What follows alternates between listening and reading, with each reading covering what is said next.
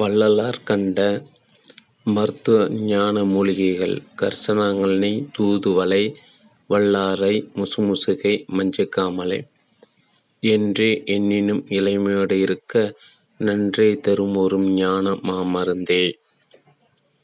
வள்ளலார் கண்ட மருத்துவ ஞான மூலிகைகள் தொகுப்பு பக்ரிசாமி வள்ளலார் வரலாற்று கண்காட்சிக்கும் வடலூர் 607 303. வெளியீடு அருள் ஒளி பதிப்பகம், வடலூர் 607 303, வள்ளலார் மாவட்டம், தமிழ்நாடு. நூலின் உள்ளே காணிக்கை முன்னுரை 1 வள்ளலாரும் வரலாற்று சுருக்கம், 2 மூலிகை குண அட்டவணை, 3 சஞ்சீவி மூலிகை, 4 ஞான மூலிகைகள், 5 மருத்துவ குறிப்புகள், 6 வள்ளலார் திருமுக மருத்துவ குறிப்புகள், 7 நித்திய ஒழுக்கம் என்னும் உலகியல் நித்திய கர்ம விதி, 8 வள்ளலார் அருளிய உபதேச குறிப்புகள். காணிக்கை: உருவத்திலே சிறுவனாகி ஊகத்திலே ஒன்றுமின்றி திருவதிலே சிறுகால் வீசி ஆடிடச் சென்ற அந்த ஏதும் அறியா இளம்பருவந்த நிலை எங்கோ சென்று இருமாந்து இடர்பட்டு உழலா வண்ணம் பெரு கருணை திறமிக்க வள்ளல் பெருமானரின் தெய்வ திருள் அடியேனே வடலூர் பெருவெளிக்கு அருளைந்து ஈர்த்து வர அது ஆறும் எம்மை சுத்த சன்மார்க்கத்தில் ஈடுபடுத்தியும் அருட்பணிகள் ஆட்படுத்தியும் இதுநாள் வரை எமக்கு தெய்வ உள்ளத்தோடு நல்லாதரவு அளித்து வாழ்வித்து வருகின்ற வள்ளலார் வரலாற்று கண்காட்சியக நிறுவனம் அருச்சுடர் ஆசிரியரும் ஆண்மநேய பெரியாரும் அருக்குருவுமாகிய தவத்திரு வடலூர் துறவி கந்த சுவாமிகள் அவர்களின் மேலான திரு சமூகத்திற்கு வள்ளலார் கண்ட மருத்துவ ஞான மூலிகைகள் என்னும் தொகுப்பு நூலை உளமுவந்து காணிக்காக்குகிறேன். இங்கினம் பணிவன்புள்ள சிற்றடியின் பக்கிரிசாமி. முன்னுரை: அருப்பெருஞ்சோதி அருப்பெருஞ்சோதி தனிப்பெருங்கருணை அருப்பெருஞ்சோதி ஆண்மநேயர் பெரியர் வந்தனம் வந்தனம். உலக மக்கள் அனைவரையும் நன்னெறிப்படுத்தி நீடியோடு வாழ வழி செய்தவர் வள்ளலார். அவர் அருளிய பாடல்கள் உபதேச குறிப்புகள் அனைத்தும் ஒவ்வொரு மனிதராலும் உணர்ந்து போற்றி பாதுகாக்கப்பட வேண்டிய பொக்கிஷம். வள்ளலார் அருளிய உரைநடை பகுதியில் பொதுவாக ஏராளமான இனிய ஆனந்த கருத்துக்கள் சொல்லப்பட்டிருந்தாலும் அதில் குறிப்பாக சிறப்பாக மனித உடலையும் உள்ளத்தையும் உணர்வையும் தூய்மையாக வைத்திருக்க வழிமுறைகள் பல வலியுறுத்தப்பட்டுள்ளது. முக்தி அடைவதற்கு மானிட தேகம் ஏற்புடையது எனும் அருவார்க்கிற்கேற்ப கிடைத்தற்கரிய பெரும்பிறப்பாகிய மனித பிறப்பை பெற்று கொண்ட நாம் நமது உடலையும் உள்ளத்தையும் பக்குவப்படுத்தி நல்லுணர்வுகளை பெற்று பேரின்பமுற உணவு வகை ஒழுக்கம் இவற்றோடு பல அரிய பெரிய மூலிகைகளின் இரகசியத்தையும் வெளிப்படுத்தியிருக்கிறார் வள்ளலார். வள்ளலாருக்கு முன்தோன்றி சித்தர்கள் மூலிகைகளை பற்றி சொல்லியிருந்த போதிலும் வள்ளலார் மூலிகைகளின் குணங்களையும் தன்மைகளையும் விசேடங்களையும் பற்றி சொல்லியிருப்பது குறிப்பிடத்தக்கதோர் சிறப்பு அம்சமாகும். வள்ளலார் கூறிய மூலிகைகளில் பெரும்பான்மையவை கொல்லிமலை, ஏற்காடு மலை, சஞ்சீவி மலை போன்ற மலைவளப் பகுதியில் கிடைக்கப்பெறலாம். என்றாலும் நம்முள் பெரும்பான்மையருக்கு அன்றாடம் தம் தம் நாட்டுப்புற சுற்றுப்புற சூழல்களில் கிடைக்கக்கூடிய சில அரிய மூலிகைகளை கொண்டே அதிக பயன் பெறலாம் என்பதை இந்நூல் தெளிவுபடுத்துகிறது. வள்ளலார் கூறிய மூலிகை பற்றி தனிநூல் அதிகம் வெளிவராமையால் நாட்டு மக்கள் மத்தியில் அக்கருத்து அதிகம் பரவி பயனை புரிந்து கொள்ளும் வாய்ப்பு அரிதாகிவிட்டது. இந்நிலையில் பல அன்பர்களின் வேண்டுகோளுக்கிணங்க வெளிவரும் இந்நூல் மருத்துவம் மட்டும் அல்லாது ஒவ்வொரு குடும்பத்திலும் இருக்க வேண்டிய ஒரு உன்னத நூலாம். எனவே இந்நூலை ஒவ்வொரும் படித்து வள்ளலாரின் மூலிகை பயனறிந்து பயன்படுத்தி உடலையும் உள்ளத்தையும் பக்குவப்படுத்தி அனைவரும் பேரின்பம் பெறுவோமாக. இந்நூலை பேரார்வத்துடனும் பெருமுயற்சியுடனும் பொருளுதவி புரிந்து வெளிக்கொணர்ந்த பெருமையும் புண்ணிய பேரும் நமது ஆண்மை நேயத்திற்குரிய கரூர் டாக்டர் திருமிகு பி. வரதராஜு RHMB அவர்களை சாரும். மேலும் இந்நூலின் முகப்பேட்டிற்கு கவின்மிகு கருத்துவின் தீட்டி கைமாறு கருதார கைவண்ண கலைஞர் திரு கு. கலியமூர்த்தி அவர்களுக்கும் இந்நூலை மிக குறுகிய காலத்தில் அடகுறு அச்சமைத்து தந்த லட்சுமி அச்சக உரிமையாளர் பணியாளர்களுக்கும் இவை அனைத்திற்கும் ஆதியாய் அமைந்து அருள்பாலித்து வரும் அரும்பெரும் அண்ணலின் தனிப்பெருங்கருணைக்கும் நம் உளந்தொழும் ஆன்மா நன்றி எஞ்ஞான்றும் ஒரு உரிதாகுக, எல்லா உயிர்களும் இன்புற்று வாழ்க. வடலூர் 15/2/89. அன்புள்ள பக்ரிசாமி, கருணை வள்ளல் ராமலிங்கார். அருப்பெருஞ்சோதி அருப்பெருஞ்சோதி, தனிப்பெருங்கருணை அருப்பெருஞ்சோதி, எல்லாம் வல்லான் துணை. அருப்பெருஞ்சோதி அருப்பெருஞ்சோதி, தனிப்பெருங்கருணை அருப்பெருஞ்சோதி. 1. வள்ளலார் வரலாற்று சுருக்கம். அவதாரம்.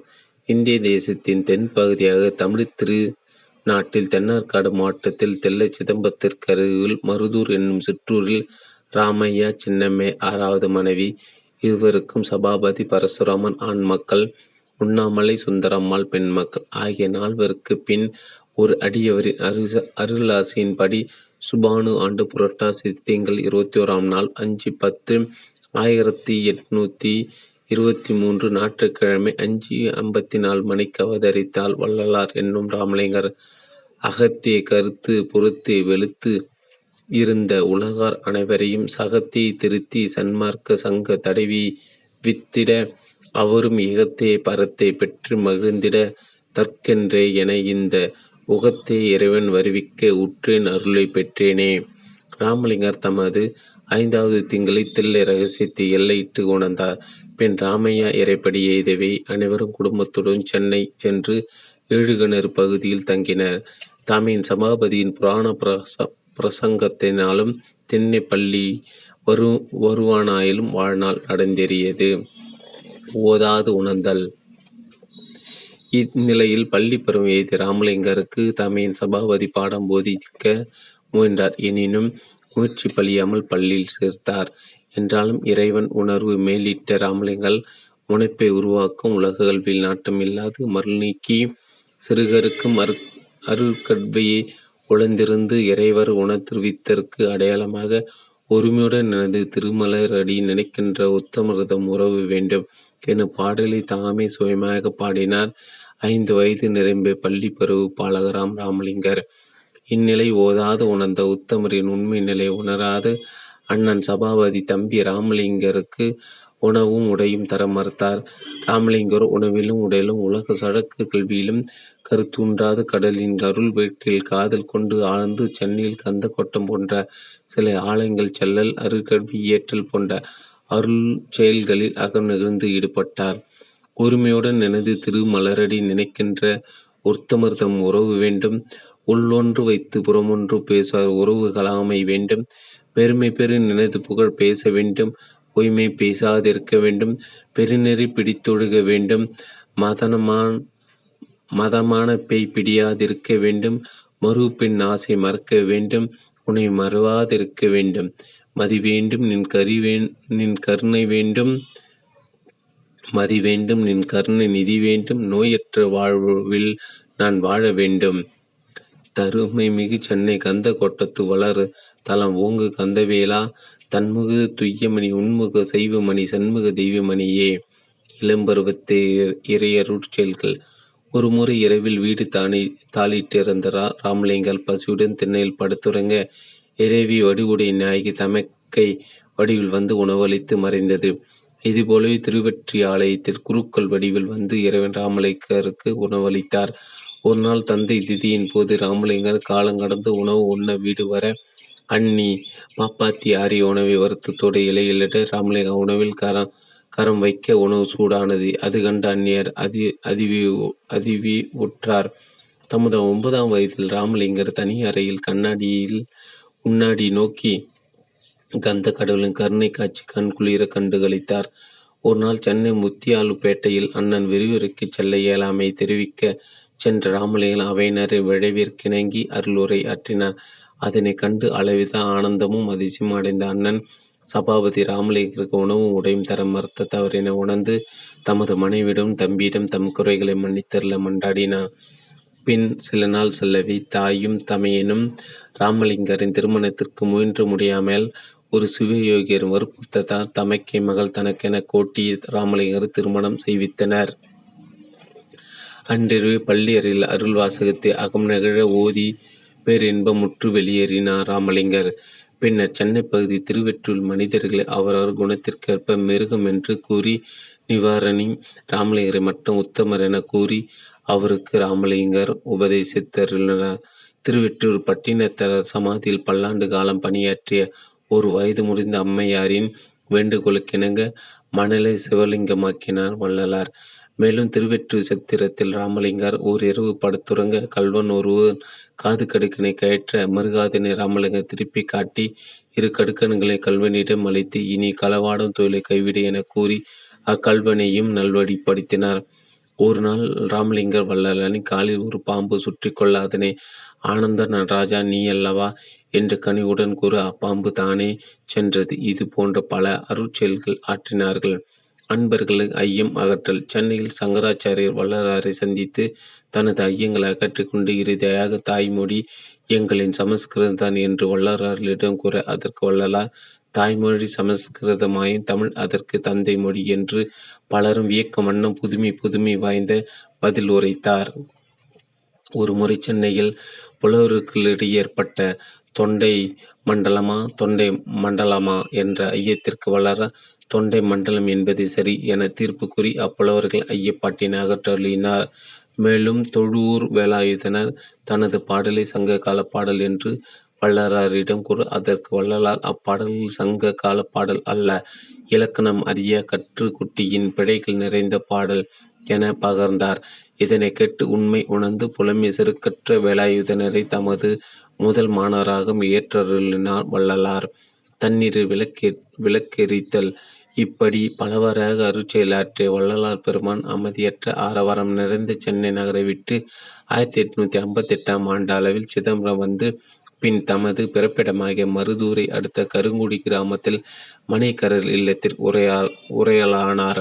கருங்குடி வள்ளலார் தங்கியிருந்த அறையில் அவ்வீட்டு அம்மையார் அன்றாடம் விளக்கிற்கு எண்ணெய் வைப்பது வழக்கம். ஒரு நாள் பக்கத்து ஊர் விசேடத்திற்கு செல்லும் அவசரத்தில் மறந்து எண்ணெய் வைக்காது சென்றுவிட்ட அவ்வையார் அப்போது விளக்கில் எண்ணெய் குறைவே அருகிலிருந்த கலைத்துள்ள நீரை வள்ளலார் தமது திருக்கரத்தால் எடுத்து விளக்கில் ஊற்றினார். விளக்கு தொடர்ந்து எரிந்தது. அவ்வொலியில் பாடல்கள் பல எழுதி கொண்டே இருந்தார். மெய் விளக்கே விளக்கால் அல்ல வேறு விளக்கு இல்லை என்றார். மேலோர் நானும் பொய் விளக்கே விளக்கென உட்போடிங் வழிகின்றேன் ஓர் புதுமை அன்றே. செய்விக்கும் புகழுடைய சென்னை நகர் நண்பர்களே, செப்ப கேளீர். நெய் விளக்கே போன்றதொரு தண்ணீர் விளக்கம் எரிந்தது சந்நிதி முன்னே. மேலும் அவ்வூரில் இரண்டொரு அன்பர்களுக்கு ஏற்பட்ட குஷ்ட நோயும் கண் நோயும் குணப்படுத்தி அருளினார். இவ்வாறு ஏறத்தாழ 10 ஆண்டுகள் கருங்குடியில் வள்ளலார் வாழ்ந்தருளினார்கள். சன்மார்க்க சங்கம் அமைத்தல். பின் 1865 ஆண்டு அளவில் இறையருள் பெறுவதற்கு மனிதர்கள் கடைபிடிக்க வேண்டிய சில முக்கிய கொள்கைகளை கொண்டதான சன்மார்க்க சங்கம் என்ற ஒரு அமைப்பை உருவாக்கினாள் வள்ளலார். சன்மார்க்க சங்க கொள்கைகளான கடவுள் ஒருவரே, அவர் அறுபேறு ஜோதி ஆண்டவரே ஆவார், ஆண்மனேயே ஒருமைப்பாட்டு உரிமையை கடைபிடித்தல், சாதி மத இன வேறுபாடு காணாதிருத்தல், எவ்வூரையும் தம்முயிர் போல் எண்ணி நேசித்தல், சிறு தெய்வ வழிபாட்டை தவிர்த்தல், உயிர் பலி செய்யாதிருத்தல், புலால் உண்ணாதிருத்தல், ஜீவகாரண எனும் பசி தவிர்த்தல், இறந்தவரை எரிக்காது புதைத்தல், எக்காரியத்தில் பொது நோக்குடன் செயல்படுதல் போன்றவைகளாம். சத்திய தருமசாலை ஏற்படுத்தல். பின்னர் வடலூரில் அன்பர்கள் அளித்த சுமார் 100 ஏக்கர் நிலப்பரப்பில் ஜீவகாரணமே மோட்ச வீட்டின் திறவுகோல் என்ற கருத்தின் அடிப்படையில் பசித்தவர்களின் பசியை போக்குவதை கடவுளுக்கு செய்யும் தொண்டு என்பதை எல்லோரும் உணர்ந்து கொள்ளும் பொருட்டு சத்திய தர்மசாலை என்ற ஒரு அறச்சாலையை பிறவ ஆண்டு வைகாசி திங்கள் 11ஆம் நாள் விழாக்கிழமை 23/5/1867 நிறுவி அருளினார்கள். அன்று முதல் இன்று வரை பசி என ஒருவருக்கு வடலூர் தர்மசாலை இல்லை என்பது அண்ணாது உணவளிக்கப்பட்டு வருகிறது. சத்திய ஞான சபை உருவாக்குதல். மேலும் அருட்பெருஞ்சோதி ஆண்டவரே ஒருவரே முழுமுது கடவுள், அவர் ஒவ்வொரு ஜீவனிலும் புறமும் நிற்குமர நிறைந்திருக்கின்றார், அவரை ஒவ்வொரு உண்மை அன்பால் ஒளிவடியில் வழிபடுவதே உண்மை வழிபாடு என்ற ஆன்ம தத்துவத்தை அனைவருக்கும் வெளிப்படையாக காட்டுவிக்கும் பொருட்டு எண்கோண வடிவில் சத்திய ஞான சபை என்ற ஒரு அமைப்பை வடலூரில் 25/1/1872 உருவாக்கினார். அத்துடன் வள்ளலார் பெருமான் சாதி மத பேதம் நீக்கி சமரச உணர்வோடு எல்லோரும் பொதுவில் வந்து வழிபாட்டு அருள் பெற அன்புடன் அறைகூவி அடைத்தார். திருவொட்பா. வள்ளலார் தாம் பாடிய அருள்பாடுகள் 1000க்கும் மேற்பட்டவை. இவை 6 திருமுறைகளாக வகுக்கப்பட்டுள்ளன. இவை அல்லாத உரைநடையிலும் மருத்துவ குறிப்புகள் உள்ளிட்ட பல அரிய கருத்துக்களை எழுந்தருளினார்கள். அத்துடன் ஜீவகாரணி ஒழுக்கம், மனுமுறை கண்ட வாசகம் போன்ற உரைநடை நூல்களையும் ஆக்கியுள்ளார்கள். அற்புதங்கள். வள்ளல் பெருமான் இந்நாளில் பல அன்பர்களுக்கு ஏற்பட்ட கருங்குஷ்டம், பெண் குஷ்டம், குண்ம நோய், வாத நோய், கண் நோய், உண்ணாக்குதல், வளர்தல் போன்ற நோய்களை திருத்தருளியதோடு வேட்டவளம் ஜமீன்தாரின் இரு மனைவியர்களின் நோயையும் பேயையும் தீர்த்தருளினார்கள். மேலும் மண்ணை புண்ணாக்குதல், மாண்டாரி எழுப்புதல், தம் உருவை ஓரிடம் விட்டு ஓரிடம் மறைத்து தோன்றுதல், 10 பேர் உணவை 100 பேர் கழித்தல் போன்ற எண்ணற்ற அற்புதங்களை அருளிச்சித்து வல்லபாவங்களை வல்லாரார் தன்னகத்தை கொண்டிருந்தார். சன்மார்க்க கொடி கட்டுதல். வல்லாரார் தனது மார்க்கத்திற்கு என்று ஒரு தனி கொடியை ஏற்படுத்தினார். அதன் நிறம் மேற்பாதி மஞ்சள், கீழ்பாதி வெண்மையாகும். இக்கொடி முதன் முதலில் மேட்டுக்குப்பத்தில் ஸ்ரீமுகவரிடம் 1873 ஐப்பசி மாதம் 7 கட்டினார்கள். இதன் விளக்கம் பற்றி நீண்டதொரு பெரு உபதேசித்தும் செய்தறினார். அத்தருணம் அருப்பெருஞ்சோதி அருப்பெருஞ்சோதி தனிப்பெருக்கொரு நோய் அருப்பெருஞ்சோதி எனும் மகா மந்திரத்தையும் வெளிப்படுத்தினார். ஒளி வழிபாட்டை வலியுறுத்தல். வல்லால் பெருமான் மேட்டுக்குப்பத்தில் ஒரு ஜோதியை ஏற்படுத்தி இயற்கையில் தானே விலகுகின்ற ஒளிவடிவ இறைவனாகிய அருப்பெருஞ்சோதி ஆண்டவரே, நீங்கள் எல்லோரும் புலைக்கொலை தவிர்த்து ஜீவகாரணி சிந்தையராய் உரிமை உணர்வோடு நினைந்து உணர்ந்து உள்ளம் நிகழ்ந்து அன்பே நிறைந்து ஊற்றெழும் கண்ணீராதனால் உடம்பு நனைந்து அருளமைதே நன்னிதியே ஞான நடராசரசே எண்ணுரிமை நியாயகனை என்று போற்றி துதியுங்கள், பெருங்களிப்பை பெறுவீர்கள் என்று அகிலத்த மக்கள் அனைவருக்கும் அருள்மொழி பகந்தருளினார். நினைந்து நினைந்து உணர்ந்து உணர்ந்து நெகுந்து நெகுந்து அன்பே நிறைந்து நிறைந்து ஊற்றெங்கும் கண்ணீராதனால் உடம்பு நனைந்து நனைந்து அருளமதே நன்னிதியே ஞான நடத்தரசே எண்ணுரிமை நியாயகனே என்று வணந்து வணந்து ஏத்தும் நாம் வம்பின் உலகியர் மரணமில்லா பெருவாழ்வில் வாழ்ந்திலாம் கண்டீர். புணந்துரையேன் பொய்ப்புகழேன் சத்தியம் சொல்கின்றேன், பொற்சபில் சிச்சபில் புகந்தருணுமே இதுவே சித்தி.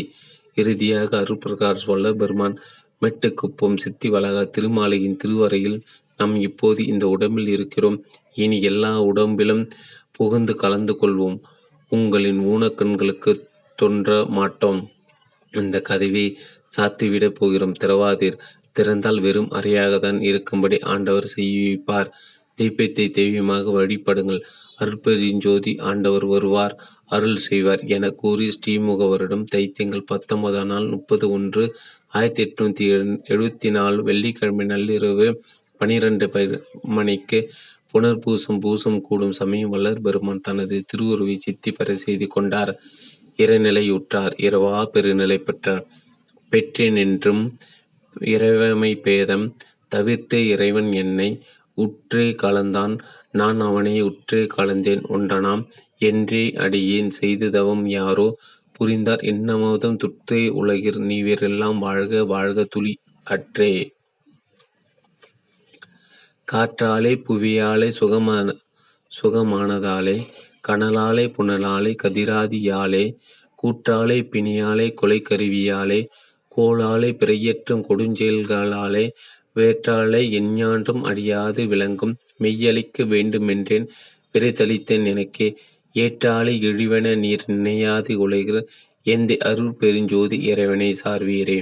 பாதி இரவில் எழுந்தரில் பாவியேனே எழுப்பி அருள் ஜோதி அளித்தென் உள்ளத்தை சூழ்ந்து கலந்து துலங்குகின்றான், நீதி நடஞ்சை பேரின்ப நிதி நான் பெற்றே நெடும்பேற்றை ஓதி முடியாதென்போல் இவை இவ்வுலகம் பெறுதல் வேண்டுவனே, அருஜோதி ஆணை நின்று அரையப்பா முரசு அருளாட்சி பெற்றேன் என்று அரையப்பா முரசு மறுசார்பு தீர்ந்தேன் என்று அரையப்பா முரசு மரணம் தவிர்ந்தேன் என்று அரையப்பா முரசு அருப்பெருஞ்சோதி அருப்பெருஞ்சோதி தனிப்பெருங்கருணை அருப்பெருஞ்சோதி. 2 மூலிகை குண அட்டவணை.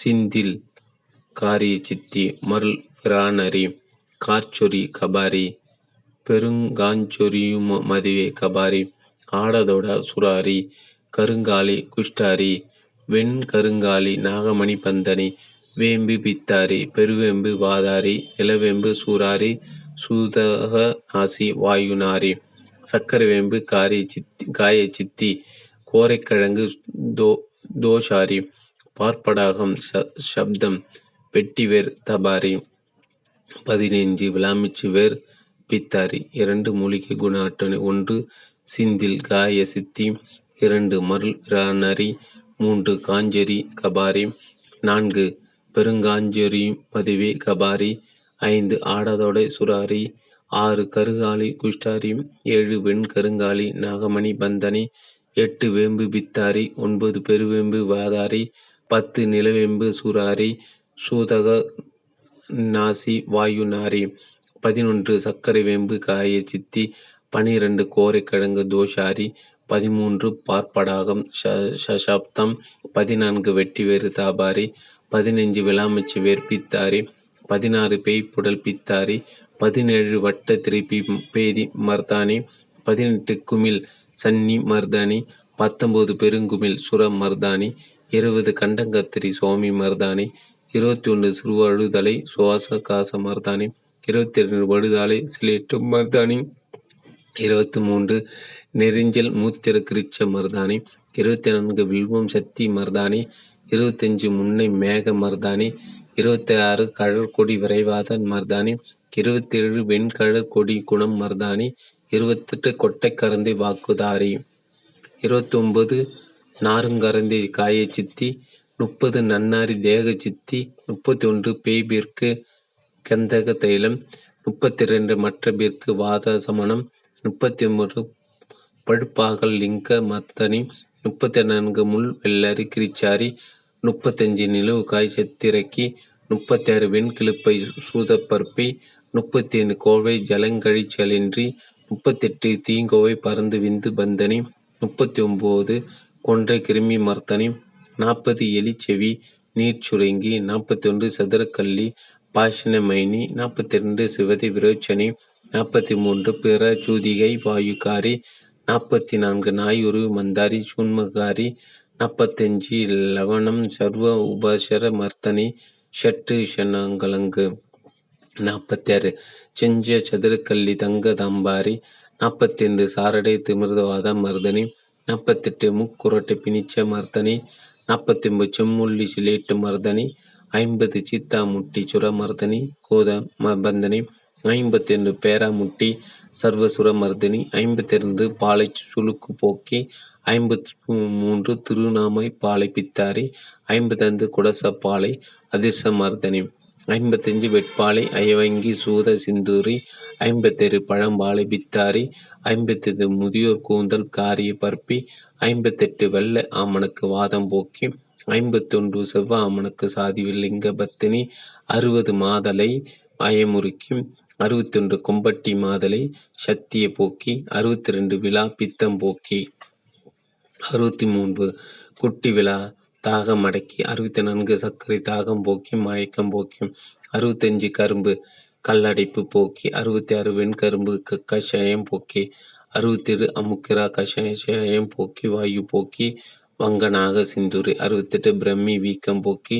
விரைச்சொனி வாதம் மாற்றி, 69 புனைக்காஞ்சொரி சீலெட்டு மருதனி, 70 பூனா களி பருப்பு தம்பனி சுக்கில பந்தனி, 71 சிறு பூனை காலை நீர் இறக்கி நீர் இலக்கி, 70 மந்தாரை பாஷண மைனி, 73 கொக்கிரகு சாதி இலங்க மைனி, 74 ஐஞ்சல் விஷ மர்த்தனி, 75 ஷல முதலாயம் விரோஜனி லிங்க பத்னி, 76 பாகல் பாஷண தோஷ மர்த்தனி, 75 காட்டாத்தி கிராணி நீக்கி, 78 சரளம் தங்க நீற்றி, 79 முள்முள்ளிக்கீரை சர்வ சரக்கு கட்டோத்தி தங்க சுன்னி, 80 முசுமுசுக செய்ய மர்த்தினி பவ பற்பே, 81 பொன்னை கிராந்தி போக்கி, 82 கீழநெல்லி காமாலை போக்கி பித்தம் போக்கி, 83 கருங்கொள்ளு உருக்கின மாதம், 84 கூகை நீர் உஷ்ணம் போக்கி, 85 தேற்று சலன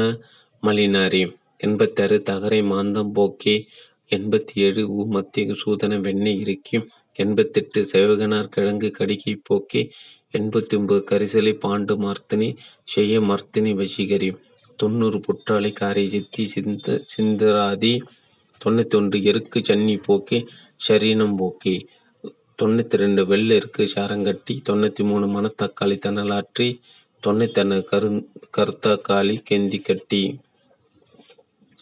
95 குன்றி மடம் காரங்காட்டி, 96 பெருமுள்ளங்கி கிரிச்செரும்போக்கி, 97 சிறுமுள்ளங்கி கெந்தி கட்டி, 98 ஆற்று முள்ளங்கி சிலேட்டு மம்பம்போக்கி, 99 சூறு முள்ளங்கி நாகற்பருப்பி உப்பு காட்டி, 100 முருங்கை கண் விரைனம் போக்கி, 101 ஷபு விந்து கட்டி தாம்பரை சுத்தி, 102 ஷலம் மூலம் கட்டாத்தி, 103 ஷமிட் பிஷன் விந்து கட்டி, 104 ஷ பத்திரி மலம்போக்கி, 105 ஷா இயற்கு வாயு மருதானி, 106 ஷா வேர்பட்டை வங்க பர்ஃபி, 107 புனல் முருங்கை நாகங்கட்டி, 108 துளசி தோஷம் போக்கி, 109 கருந்தூசி செந்துரை தாதி, 110 நீர்த்தி பிளி சன்னி போக்கி, 111 வெள்ளுள்ளி வாதம் போக்கி தேக வலுவி மூலம் போக்கி, 112 ஈருள்ளி வேகம் போக்கி பித்தநாசி சீதளி, 113 நொச்சில் கடுப்பு போக்கி,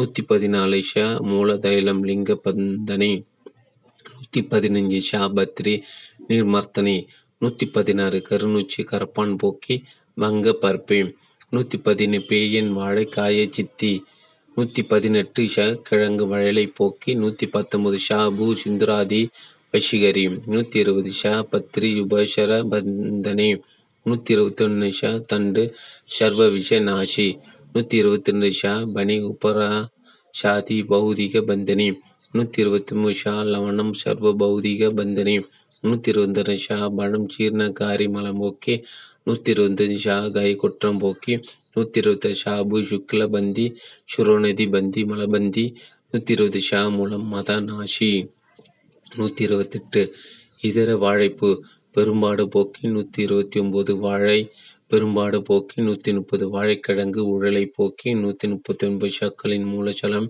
ஷரு உபசர பந்தனி, 132 தன்னு மரிஷ போக்கி, 133 ஷாபு உபரஷ பந்தனி மலபந்தனி சுரோதின பந்தனி உஷ்ண மர்த்தனி, 130 ஷா கேரம் காயை சித்தி, 130 ஷா பழம் ஈடுமுறித்தல் அறிவு விருத்தி, 136 பனைக்கிழங்கு வலி ஒருத்தி, 130 பனை வருத்தி, 138 பனைப்பு கபசநாசி, 139 பனங்குருத்து சயம் போக்கி, 140 பனை மூல ரசம் சூத பருப்பி, 141 பனைக்கிழங்கு வறுப்பில் பருப்பி, 142 நிலைப்பனை பாளையம் சயம் போக்கி கர்ணரோக மர்த்தினி, 143 வெள்ளை காக்கணன் விரைச்சனி தங்க சுன்னி, 140 முடக்கொத்தான் வாதம் போக்கி, 145 கசம்பி தினவு சுரம்போக்கி, 140 சங்கங்குப்பி குஷ்டம் போக்கி கரப்பான் போக்கி, 140 பொரும்பில் விரணம் போக்கி, 148 கருப்பரகு காசம் போக்கி, 149 வெள்ளருக்கு மேகம் நீக்கி சுரம்போக்கி, 150 பாவல வருகு சுவாசம் போக்கி, 150 புளியரை காய சித்தி பித்தர் மர்த்தனி லாவண சிந்துரி அபிரேக சிந்துரி, 152 தாமரை கண்குளிர்ச்சி, 153 தாமரை வளையம் நஞ்சு முறிச்சி, 154 தாமரமணி வசிகரி, 155 தாமரை தாது மேகம் போக்கி, 156 தாமரை கிழங்கு ஆண்மை உண்டாக்கி சூத பந்தனி, 157 செங்கழுனி திரிதோஷம் போக்கி வசிகரி, 158 அரங்கப்பால் சிலை மட்டும் போக்கி, 151 கற்றாமரை லோக செம்பி, 160 வெண் தாமரை சூத பந்தனி, 161 குளிரி உப்பு கட்டி, 162 மல்லிகை வெண்ணெய் போக்கி, 163 கொடி மல்லிகை தார பரப்பி, 164 ஆத்தி மல்லிகை மேனி அழகி, 165 முல்லை சோபத்திரி, 166 முல்லை பேதம் முத்துஷம் போக்கி, 167 நந்தியா வட்டம் கண்ணுக்காம், 168 இருவாச்சி ரத்த பித்தம் போக்கி, 169 செண்பகம் மறுக்கல் போக்கி பருக்கல் போக்கி, 170 சிறு செண்பகம் பித்தம் போக்கி, 171 செவ்வந்தி சித்த பிரமை போக்கி, 172 குங்கும வந்தி கோடை போக்கி, 173 எலுமிச்சை பித்தம் போக்கி, 174 சித்தீஞ்சல் சிரதோஷம் போம், 175 பேரிஞ்சல் சுரங்கல் போம், 176 முந்திரி பழம் தோழம் போக்கி, 173 புலி முந்திரி திரி தோஷம் போம், 178 இலந்தை கடுப்பு போக்கி, 171 இழுப்பை விராணம் போக்கி, 180 மன இழுப்பை வாதம் போக்கி, 182 பலாசு பேதியாற்றி, 182 முட்பலாசு அரிதார நீர் 183 ஆளுக்கு புழுக்கள் போம் 184 அரசுக்கு புத்தி வர்த்தினி 185 இச்சில் குஷ்டம் போக்கி 186 நாவல் வரணம் போக்கி வங்க பர்பின் 187 அத்தி பெருமாடும் போக்கி உஷ்ணவ சமணி 188 பேயத்தி தம்மானை 189 பூவாரசு சகல விஷ குஷ்டம் போக்கி 190 அலரி நடுக்கல் போக்கி 190 வன்னி அயம்தரமரி லவண சிந்தூரி 191 நீர் கடம்பு நாண பந்தனம் 191 கடம்பு பாஷண பந்தனம் 104 வெண் கடம்பு சூதன பந்தனம் 195 பாகை விரண நீக்கம் 196 கருவாகை கெந்தி பந்தனம் 197 வேங்கை கடி நீக்கம் 197 ஓட்டை புதறி நீக்கம் 199 இலவு அதிரச நீக்கம் 200 இலவும் பிசின் சுக்கிலம் கட்டும் 201 மாமரம் ஆந்தி நிற்கும் 202 பொன்னாங்கண்ணி கண்ணொளி உஷ்ண சமணி 203 மாவிலங்கை சன்னி நீக்கம் 24 லோத்திரம் கண்ணுக்கினியது 205 வெள்ளி லோத்திரம் துரிசு குரு 206 வச்சிக்கு இடுப்புறுதி 207 ஆற்று மருந்து வாழலை போக்கி 208 மாட்டு செவி மருந்து வல்வங்க பருப்பி 209 குதிரை செவி மருந்து கருவங்க பருப்பி 210 இமிழிக்கிழங்கு இகுலை நீக்கி 211 பாலிரு பாசனங்கட்டும் 212 தேட்கடை சரங்கு நீக்கி 213 நெய்ச்சிட்டி சீத சுரம்போக்கி 214 சிறுவிடை கொள்ளு தண்ணீர் கட்டு 215 பெருவிடை கொள்ளு சாரணாசி 216 தண்ணீர் மிட்டான் சிங்கி செம்பு 217 காகோலி சலங்கள் நீக்கி 212 ஷீகா ஷாகா கோழி தரம் உண்டாக்கி 219 சீவகம் கல்லுப்பகட்டு 220 மைடவகம் கௌரி கட்டு 209 பேராமல்லி சுரங்கள் போக்கி 220 சித்தாமல்லி சலவை போக்கி 223 சிறுபுள்ளடி கேணங்கள் பேவும் 220 அஷ்டி மதுகும் பிரியமங்கள் போம் 225 பேச்ச அரிபாதி சூதன பந்தனம் 220 பதுமுகம் பாளையமா 220 பிறப்பு உணரிகம் அப்பிராக சத்து 228 மேதை மகாதோஷம் போம் 209 மாமைதி துஷ்ட சுரம்போம் 230 தேக்கு சிறங்கு நீக்கி 231 ஞாழல் தெனவு போக்கி 232 பால்வழி அவயவங்கம் 230 பெருங்குறும்பை பிரிவிக்காம் 230 குறிஞ்சூலி அண்ட மெழுகு 235 நறுமுறங்கு நாகசர பந்தனம் 236 பெருங்குறிஞ்சி கடுப்போம் 230 ஆயுள் வாதம் போம் 238 பொங்கு சூளை போம் 239 பொங்கு பால் ரணமாற்றி 240 வலம்புரி குழி தோஷம் போம் 249 மறுக்காரை நாசே துக்கமும் 242 பார்ப்பை சங்கீரங்கட்டும் 243 இருள் குடாரம் போக்கி 244 பால் இருள் சூத பந்தனம் 245 இருள் வீடு காந்த சத்து 246 கால விழுது வெடிப்புட்டு கட்டு 247 மராமரம் சூடங்கட்டு 248 குமுகு பற்குருதி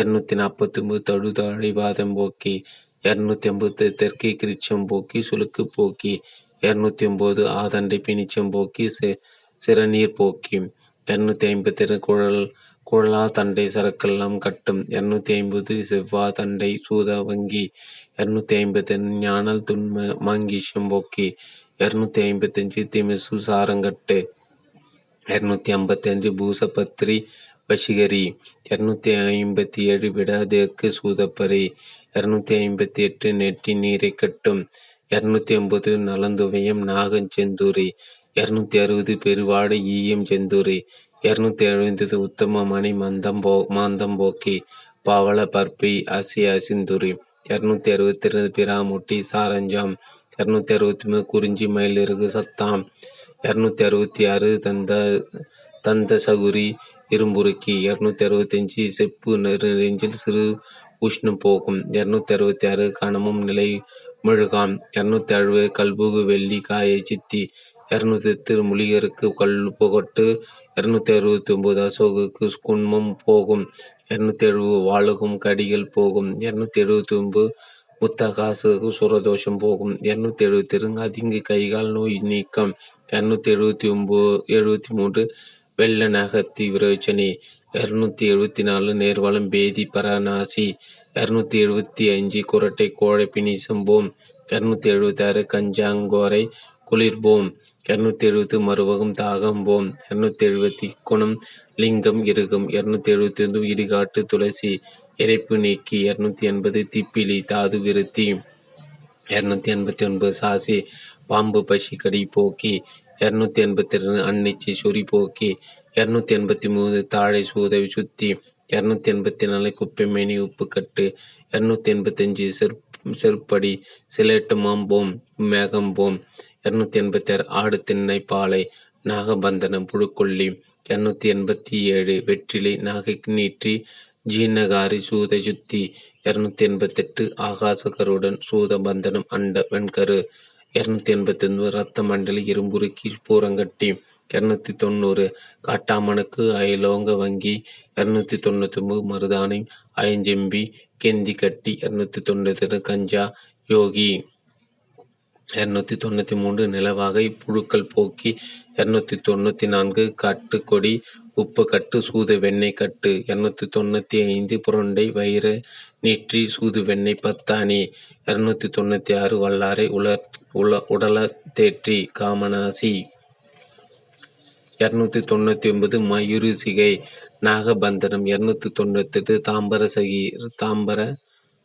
சிகை சூத பந்தனம், 290 காணல் மா பித்தளை நீரும், 300 தில்லை பாஷனம் ஜாம், 301 மலைமாம் கொடவா நீரும், 302 கப்பட்டி குதிரைப்பல் மெழுகு, 33 புளிச்சை சிறுகிரை சூத பந்தனம் தாமர சிந்தூரி, 304 நீரலி அயஞ்செப்பி, 305 செய்வரளி தங்க செம்பி, 306 சத்திரானை காரிய பற்பி வாத நாசி, 307 தும்பை சுரங்கா போக்கி விஷில் விஷம் போக்கி சிரோகம் போக்கி, 308 பேய் தும்பை தோஷம் போக்கி, 309 பேய் கொள்ளு சகல சத்துமா, 310 பேய் கடலை கெந்தி தைலம், 311 பேய் துறவரை தாளக தைலம், 312 அழுக்கண்ணி சூத பந்தனம், 313 தொழுக்கண்ணி துணித்த சதி கூடும், 314 முடவாட்டுக்கால் சவ்வீரங்கம் கட்டும், 315 நாகசிங்கி நாகபந்தனம், 316 இருவப்பால் மா கட்டி, 317 பொன்மாத்தை சூத பந்தனம், 318 கருமத்தை கெந்தி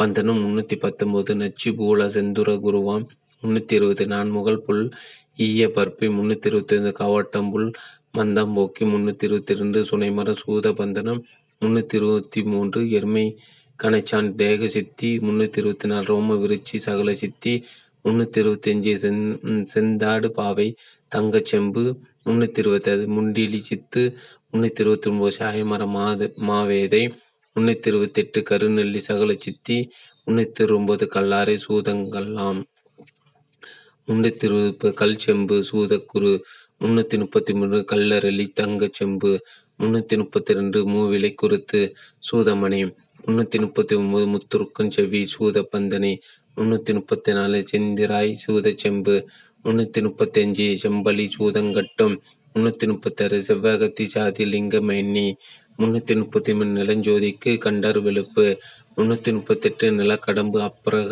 சத்து, 539 339 பெரங்கை நறுக்கி கௌரி கட்டு, 340 பூதங்கணக்கு மால்வி கட்டு, 341 சிறுந்தி பாஷணங்கட்டும், 340 கொத்தன் பித்தம் போக்கி, 343 வால்சுண்டி நீரை கட்டும், 340 1000 வெடிப்பு கட்டும், 345 கட்டுமா தாபம் போக்கும், 346 அம்பலங்காய் கல்லுப்பு கட்டு, 340 புனம்பிலி சாரங்கட்டும், 348 இதழை சூளைபோம், 340 தும்பி சூத பற்பி, 350 சிறு தும்பி சோகம் தீர்க்கும், 351 சோனாகப்பு பாதரசமா, 350 திராய் சன்னி போக்கும், 353 பெய்த்துமிட்டி பாஷணங்கட்டும், 357 பெருங்கம்பி வெள்ளிய பற்பி, 355 மரிதுடாரி மால்தேவி பற்பி, 356 மரிதொடரி மால்வி தேவி பற்பி, 357 வேத தாலி சூத பற்பி 358 தாலி இறப்பு இருமல் மூச்சு போக்கும் 359 நறுந்தாலி சிலைப்பம் மட்டும் போம் 360 நாகதாலி நாகங்கட்டும் 360 பேய்ச்சுரை விஷம்போம் 362 பேர்பிற்கு கெந்தி தேயிலம் 363 ஷர்பாஷி பாம்பு விஷம்போம் 364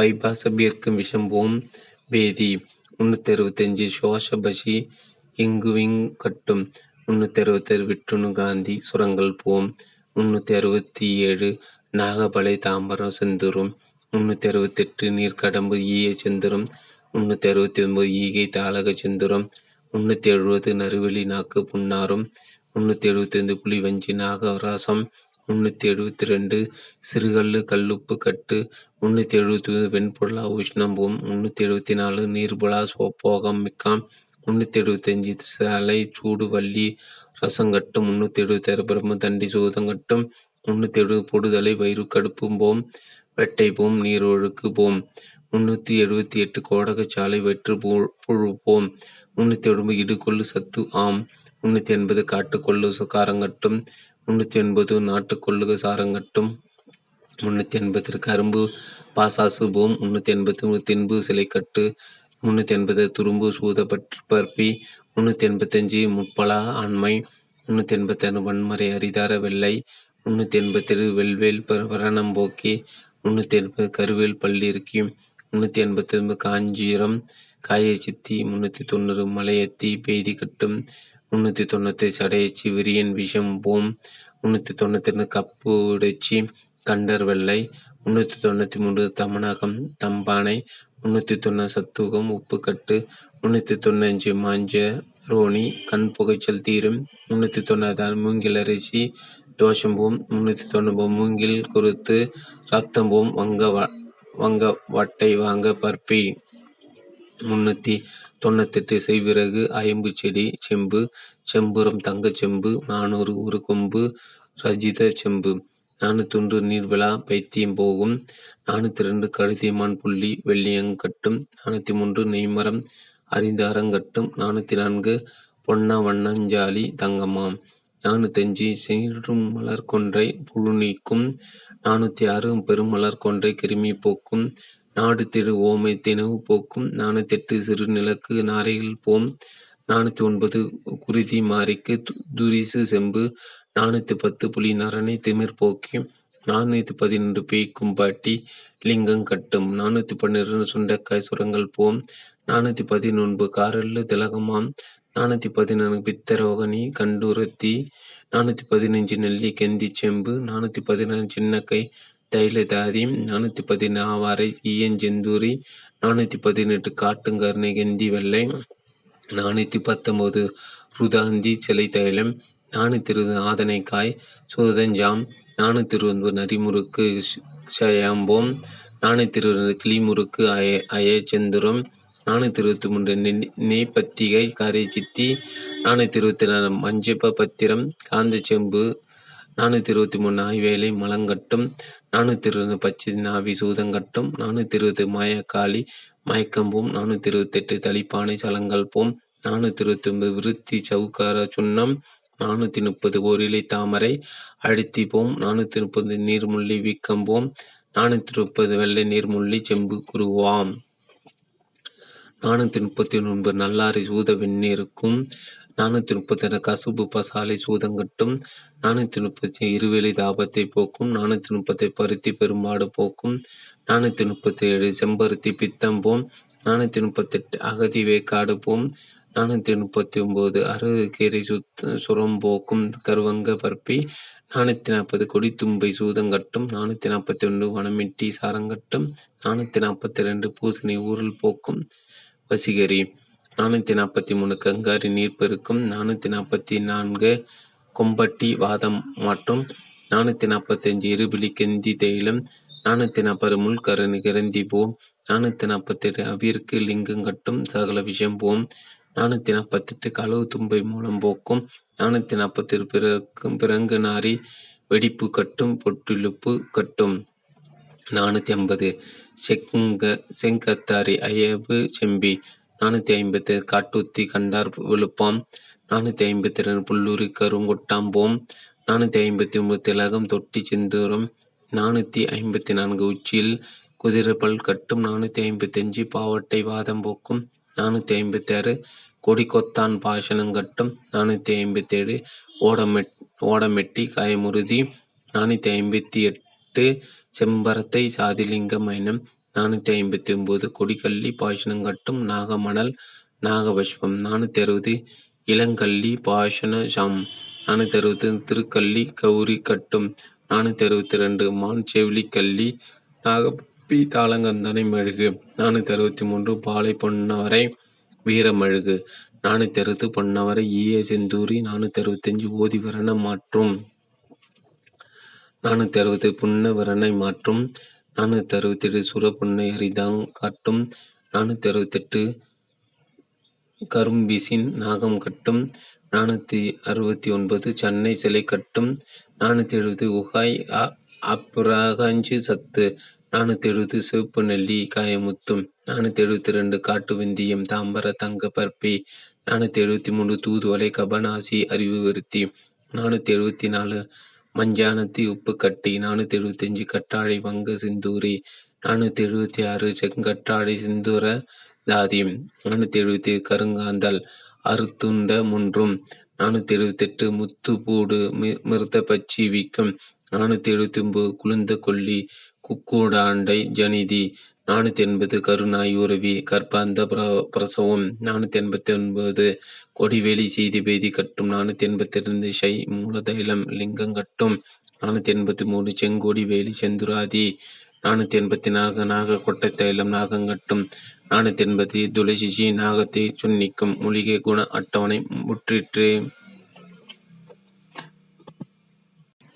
வள்ளலார் கண்ட மருத்துவ ஞான மூலிகைகள் 3 சஞ்சீவி மூலிகைகள். 1 கருங்காந்தல். கருங்காந்தல் இலையை கசக்கி வெட்டுண்ட கை துண்டை சேர்த்து மூலிகை அப்பி கட்ட கை கூடும். வேறு குறிப்பு: கருங்காந்த இலையை கசக்கி வெட்டுப்பட்ட துண்டுகளை சேர்த்து அவற்றோடு சேர்த்து கட்டி 2 நாழிகை வைத்திருந்தால் வெட்டுண்ட துண்டுகள் ஒன்றாய் சேர்ந்து போகும். 2 குளிர்ந்த கொல்லி. குளிர்ந்த கொல்லி என்னும் பச்சிலை கசக்கி குக்கூட அண்டத்தின் கீழும் மேலும் வைத்து மூடிய 2 நாளுக்குள் கருமுற்றி குஞ்சு பொறுக்கும். வேறு குறிப்பு குறுங்கொல்லி என்பதை கசக்கி குக்கோண்டாண்டத்திற்கு கவசித்து 2 கடிகை மூடி வைத்தால் நவீன பார்ப்பு ஜனிக்கும். 3 கருப்பு நாயுருவி. கருப்பு நாயுருவி கஷாயம் 5 மாதத்துக்கு கர்ப்பிணி பெண்களுக்கு கொடுத்த 5 நாட்களுக்குள் 10 மாதத்து பூர்ண கர்ப்பம் உண்டாகி பிரசவமாகும். வேறு குறிப்பு: கரும்பு நாயுரு கஷாயத்தை 5 மாத கர்ப்பிணிக்கு அடிக்கன்றி 3 தரம் வீந்தால் தசமாதியாய் 5 கடிகைக்குள் தத்துவ பூர்த்தியை சுகப்பிரசவமாம். தீப்புடு நசுக்கி இறந்த கிளி முதலிய பறவைகளின் வலது காதில் வைக்க அவை பிழைக்கும். வேறு குறிப்பு: தீப்புடு பிடுங்கி நசுக்கி இறந்தவனுடைய காதில் வைத்தால் படைப்பான். 5 முத்துப்பூண்டு. முத்துப்பூண்டு சாற்றை எல்லா பட்சிகளின் காதில் சிறு 2 நாழிகை பிழைய ஜீவிக்கும். வேறு குறிப்பு: முத்துப்பூண்டை சாற்றை இறந்து போன பட்சி எது ஆனாலும் அதன் மேல் சிறு 2 நாழிகை பிழிந்தால் பழிக்கும். 4 ஞான மூலிகைகள். 1 கரிசலாங்கண்ணி. இதற்கு கற்சிலை, கரிசலாங்கண்ணி, வெள்ளை கரிசலாங்கண்ணி என்றும் கூறுவார். கற்சிலையே தினை பச்சைக்காவது சமையல் செய்தால் முதலிய வகையிலாவது சாப்பிட்டு வர வேண்டும். பிரதம உள்ளுடம்பை பாகி நிடிக்க பண்ணும். மேற்குறித்த மூலிகையை அலட்சியம் செய்யாது ஆசிரியர் திருவடியின் கண்ணை லட்சியம் வைத்து எவ்வித தந்திரத்தால் தினம் உட்கொண்டால் தேக கெடுதியாகிய அசுத்தம் நீக்கி தேகம் வலுவுள்ளதாய் திடமுள்ளதாய் நெடுநாளைக்கு இருக்கும். முக்தி அடைவதற்கு சகாயமாய் இருக்கும். இதை மகான்களுக்கு கடந்த காலம் காத்தாலும் மேற்குறிந்த மூலிகைகள் பரம ரகசியத்தையும் பிரயோக ஜனத்தையும் உண்மையான அனுபவத்தை வெளியிடார்கள். அப்படிப்பட்ட இந்த மூலிகள் மகத்துவம் பரம கருணாநிதியாக நம் தலைவனால் கிடைத்தது. எனவே இதனை அசட்டையின்றி உட்கொள்ளல் வேண்டும். மேற்குறித்த மூலிகை ஜலம் இல்லாத இடத்தில் இருக்கிறது. விஷ நன்று ஜலத்தில் ஜலமுள்ள இடத்தில் உள்ளது காரமேறாது. மேற்படி மூலிகால் தினந்தோறும் தந்த சுத்தி செய்து அண்ணாக்கில் தர்ஜன விரலால் தேய்க்க பித்த நீர் கபநீர் வெளியாகி கண்ணொளி விஷேக்கும். கற்சிலை தந்த சுத்தியால் வசீகரம் நேரிடும். இது உண்மை. 2. பொற்றாங் கையாந்தர கரை. மேற்சொன்ன கர்சங்களை நேராத பட்சத்தில் பொற்றங்களை கையாந்தர கூடும். இந்த மூலிகை செந்தூரம் செய்வதற்கு சிறந்தது. உளுத்தி குடி தைலம் வாங்கியும் செந்தூரம் செய்யலாம். பொற்றாலை கையாந்த கரை பொற்றாலை என்றும் மஞ்ச கரிசலாங்கண்ணை மஞ்ச கரிசலை என்றும் கூறுவார். 3. தூதுளி. மேற்சொன்ன இரு மூலிகைகளும் முக்கியத்துவம் போலவே தூதுளி மிகச்சிறந்த ஞான மூலிகைகள் ஒன்றாகும். எனவே அறிவை விளக்குவதற்கும் கவன சக்தியை உண்டு பண்ணுவதற்கும் காரணம் ஓய்வதற்கும் கபத்தை அரிப்பதற்கும் யோகித்தையுடைய ஓஷாந்தி தூதுவலை. இதை மேற்குறித்தபடி அனுசரித்தால் விசேஷ நன்மை செய்யும். புத்தியை விசாலப்படுத்தும்.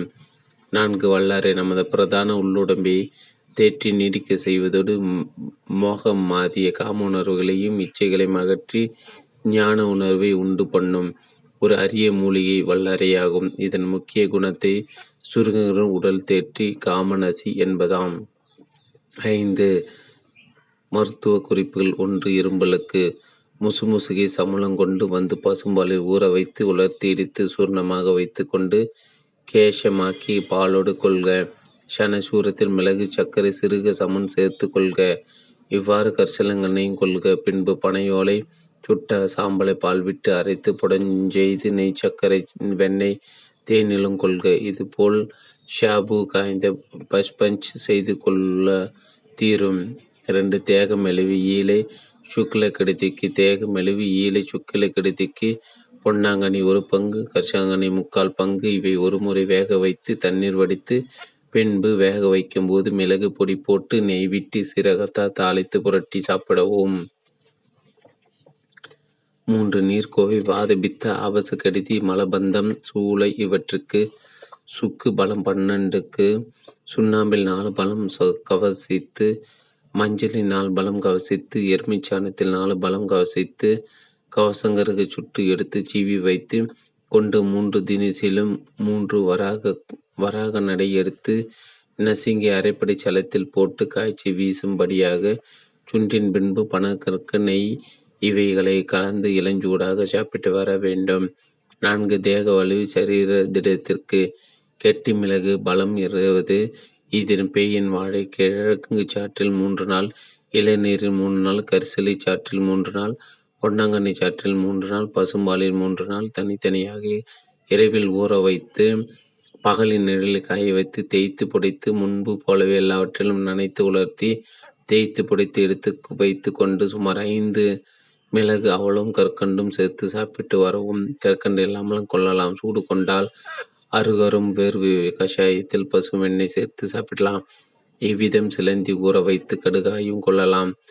5. பஞ்சகற்பம். 1. கஸ்தூரி மஞ்சள், 2. வேப்பம்பருப்பு, 3 வெள்ளை மிளகு, 4 கடுகாய்த்தோல், 5 நெல்லி வற்றல் இவற்றைகளை அரைத்து பாலில் காய்ச்சி நறுமணத்துடன் இறக்கி தேய்த்து கொள்ளவும். வேறு வகை 1. கசகசக்காய், 2. பாதாம் பருப்பு, 3 கொப்பரை தேங்காய், 4 மிளகு, 5 ஜீரகம் இவற்றை பாலில் அரைத்து காய்ச்சி நறுமணத்துடன் இறக்கி தேய்த்து கொள்ளவும். 6. நீலகண்ட மணி மாத்திரை. மந்தக்கல்லி, சதுரக்கல்லி, வெள்ளருக்கு வேறுபட்ட இவைகளை சமன் எடையில் நிழலில் உலர்த்தி கொண்டு 5 பலம் குடித்தளம் வாங்கி கொண்டு சுரைக்குடுகில் வைத்து கொண்டு பெருங்காயம் லிங்கம் அபினி இந்த 3ம் 1 பலம் கல்வத்தில் போட்டு பொடித்து கொண்டு குங்குமம்பூ கஸ்தூரி கோரஞ்சானை பஞ்சகற்பூரம் கூகை நீர் இந்த 5 வகைக்கு 1.25 வரக நடை சேர்த்து தைலத்தை விட்டு 8 ஜாமம் அரைத்து குன்றிமணி பிராமணனும் மாத்திரை செய்து மூங்கில் குழாயில் அடைத்து மண்குடத்தில் வைத்து பூமிக்குள் 40 நாள் வைத்து பின்பு எடுத்து விஷ்ணுவுக்கு பூஜை செய்து தங்கட்டப்பியில் வைத்து கொண்டு வாந்தி பேதி கண்டவர்களுக்கு மணிக்கு 3 மாத்திரை வீதம் தேனில் கொடுத்தால் வாந்தி பேதி நிற்கும். மேலும் ஜன்னி வருகைகளுக்கும் பிரயோகிக்கலாம். நல்ல பாம்பு முதல விஷ திருஷ்டிகளுக்கும் தகுந்த அனுபானங்களில் பிரயோகிக்கலாம். இந்த மாத்திரைக்கு விஷ்ணு வைத்து பிரளய கால ருத்திர மணி மாத்திரை, சிவன் இட்டப்பே நீலகண்ட மணி மாத்திரை இது நாடியில் சொல்லியது. 4 6 வள்ளலார் திரு மருத்துவ குறிப்புகள். 1. சிரஞ்சீவி ரத்தின முதலியாரவர்களுக்கு அன்பு அறிவு ஒழுக்கம் முதலிய நற்குணங்கள் வாய்ந்து நம்மிடத்து உள்ளன்பு வைத்த சிரஞ்சீவி ரத்தின முதலியாருக்கு சிவகடாட்சத்திற்காயிலும் திட தேகமும் சகல சம்பத்தும் மேலுண்டான ஆக தங்கள் சுப சரித்திரங்களை அடிக்கடி கேட்க விரும்புகிறேன். தங்களுக்கு இரும்பலால் தேகம் அபோகமாக இருக்கிறதாக தபாலில் எனக்கு தெரிவித்தார். அவர் தெரிவித்தது தொடங்கி என் நினைப்பெல்லாம் தங்களிடமாகவே இருக்கிறது. தாங்கள் நமது சாமி அவர்களை கொண்டு உபசாந்தி செய்து கொண்டு அதிக உழைப்பெடுத்து கொள்ளாமல் ஜாக்கிரதையாக வர வேண்டும். கடினமான ஔஷதங்களை கொள்ள வேண்டாம். முசுமுசுக்கே சபலம் கொண்டு வந்து பசூலில் ஊற வைத்து உலர்த்தி இடித்து சூர்ணமாக வைத்து கொண்டு நித்தியம் காலை தேயிலை தண்ணீர் காய்ச்சி சாப்பிடுவது போல் சலத்தில் போட்டு சுண்ட வைத்து பசும்பால் சர்க்கரை மிளகு பொடி கலந்து கொஞ்சம் கொஞ்சமாக சாப்பிட்டு வர வேண்டும். இதை சாமிகளுக்கு தெரிவித்து அவர்களை கொண்டு செய்வித்து சாப்பிட்டு கொண்டு வர வேண்டும். உத்தியோகம் தடையாயிருந்த அதை விடுத்து தேகத்தை பக்குவப்படுத்தி கொள்ளுங்கள். இந்த கடிதம் கண்டவுடன் தாங்கள் தேக நிலை தபாலில் தெரிவிக்க வேண்டும். 2. சிரஞ்சீவி ரத்தின முதல அவர்களுக்கு தாம் தம்முடைய தேகத்தை ஜாக்கிரதையாக உபசரித்து வர வேண்டும்.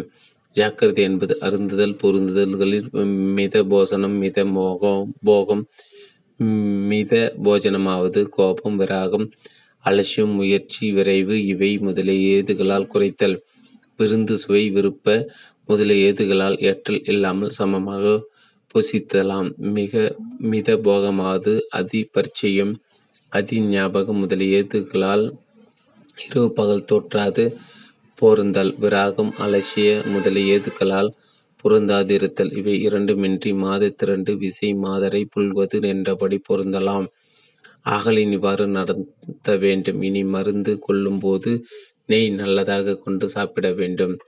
பாலும் அவ்வாறே நான் தம்முடைய தேகத்திற்கு விசேஷ திடமுண்டாக்கத்தக்க ஔஷதங்க கொண்டு வருவேன். அது பரியந்தம் முன் குறித்தபடி ஜாக்கிரதையாக இருக்க வேண்டும். 3. மகாராஜராஜா ஸ்ரீ பொன்னுசாமி பிள்ளை அவர்கள் திவ்ய சமூகத்திற்கு சேமம். சீரகத்தை கியாஞ்சன் செய்து அந்த கியாசத்தில் சுக்கை ஊறித்து சாமஞ்சென்ற பெண் எடுத்து உலர்த்தி தூள் செய்து வைத்து கொண்டு அந்த தூள் காசிடை அதி பஷ்பம் அரிசிடை வைத்து நெய்யில் குடைத்து சாப்பிட வேண்டும். பத்தியம் இச்சா பத்தியம் தலை முழுக்கு பசுநீரில் முழுக வேண்டும். தாங்கள் தங்கள் தேகத்தை பொன் போல சர்வ ஜாக்கிரதையோடு பாராட்டி கொண்டு வர வேண்டும். வந்தனம். இங்கனம் சிதம்பரம் ராமலிங்கம். 7. நித்திய ஒழுக்கம் என்னும் உலகியல். நித்திய கர்ம விதி.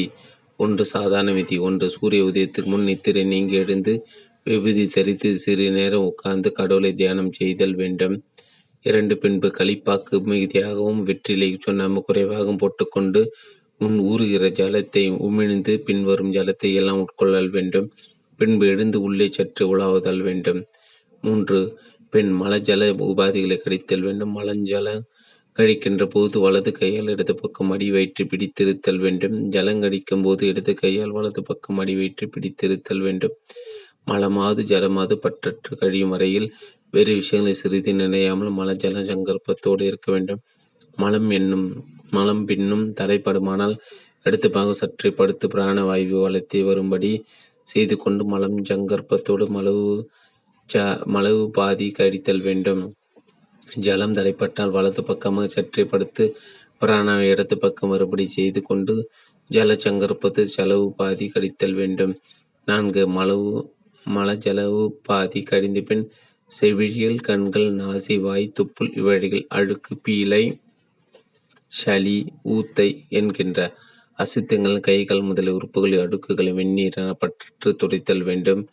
பின் வேளங்குறிச்சி ஆழம் விடுத்து இவைகளை கொண்டு பல்லழுக்கு எடுத்து அதன் பின் கரிசலாங்கண்ணி தூள் கொண்டு உள்ளே சிறிது சாரம் போகும்படி பல்லில் தேய்த்து வாய் அலம்பின பின்பு பொற்றிலை கையாந்திர இலை அல்லது கரிசலாங்கண்ணி இலை 1 பங்கு தூதுவலை இலை முசுமுசுக்கு இலை கால் பங்கு சீரகம் கால் பங்கு இவைகளை ஒன்றாக சேர்த்து சூர்ணமாக செய்து கொண்டு அதில் ஒரு வாரக நடை ஒரு சேர் நல் ஜலத்தில் போட்டு அதனுடன் ஒரு சேர் பசுவின் பால் விட்டு கலந்து அதில் உள்ள ஒரு சேர் ஜலம் சுண்ட காய்ச்சி அந்த பாலில் நாட்டு சர்க்கரை கலந்து சாப்பிடல் வேண்டும்.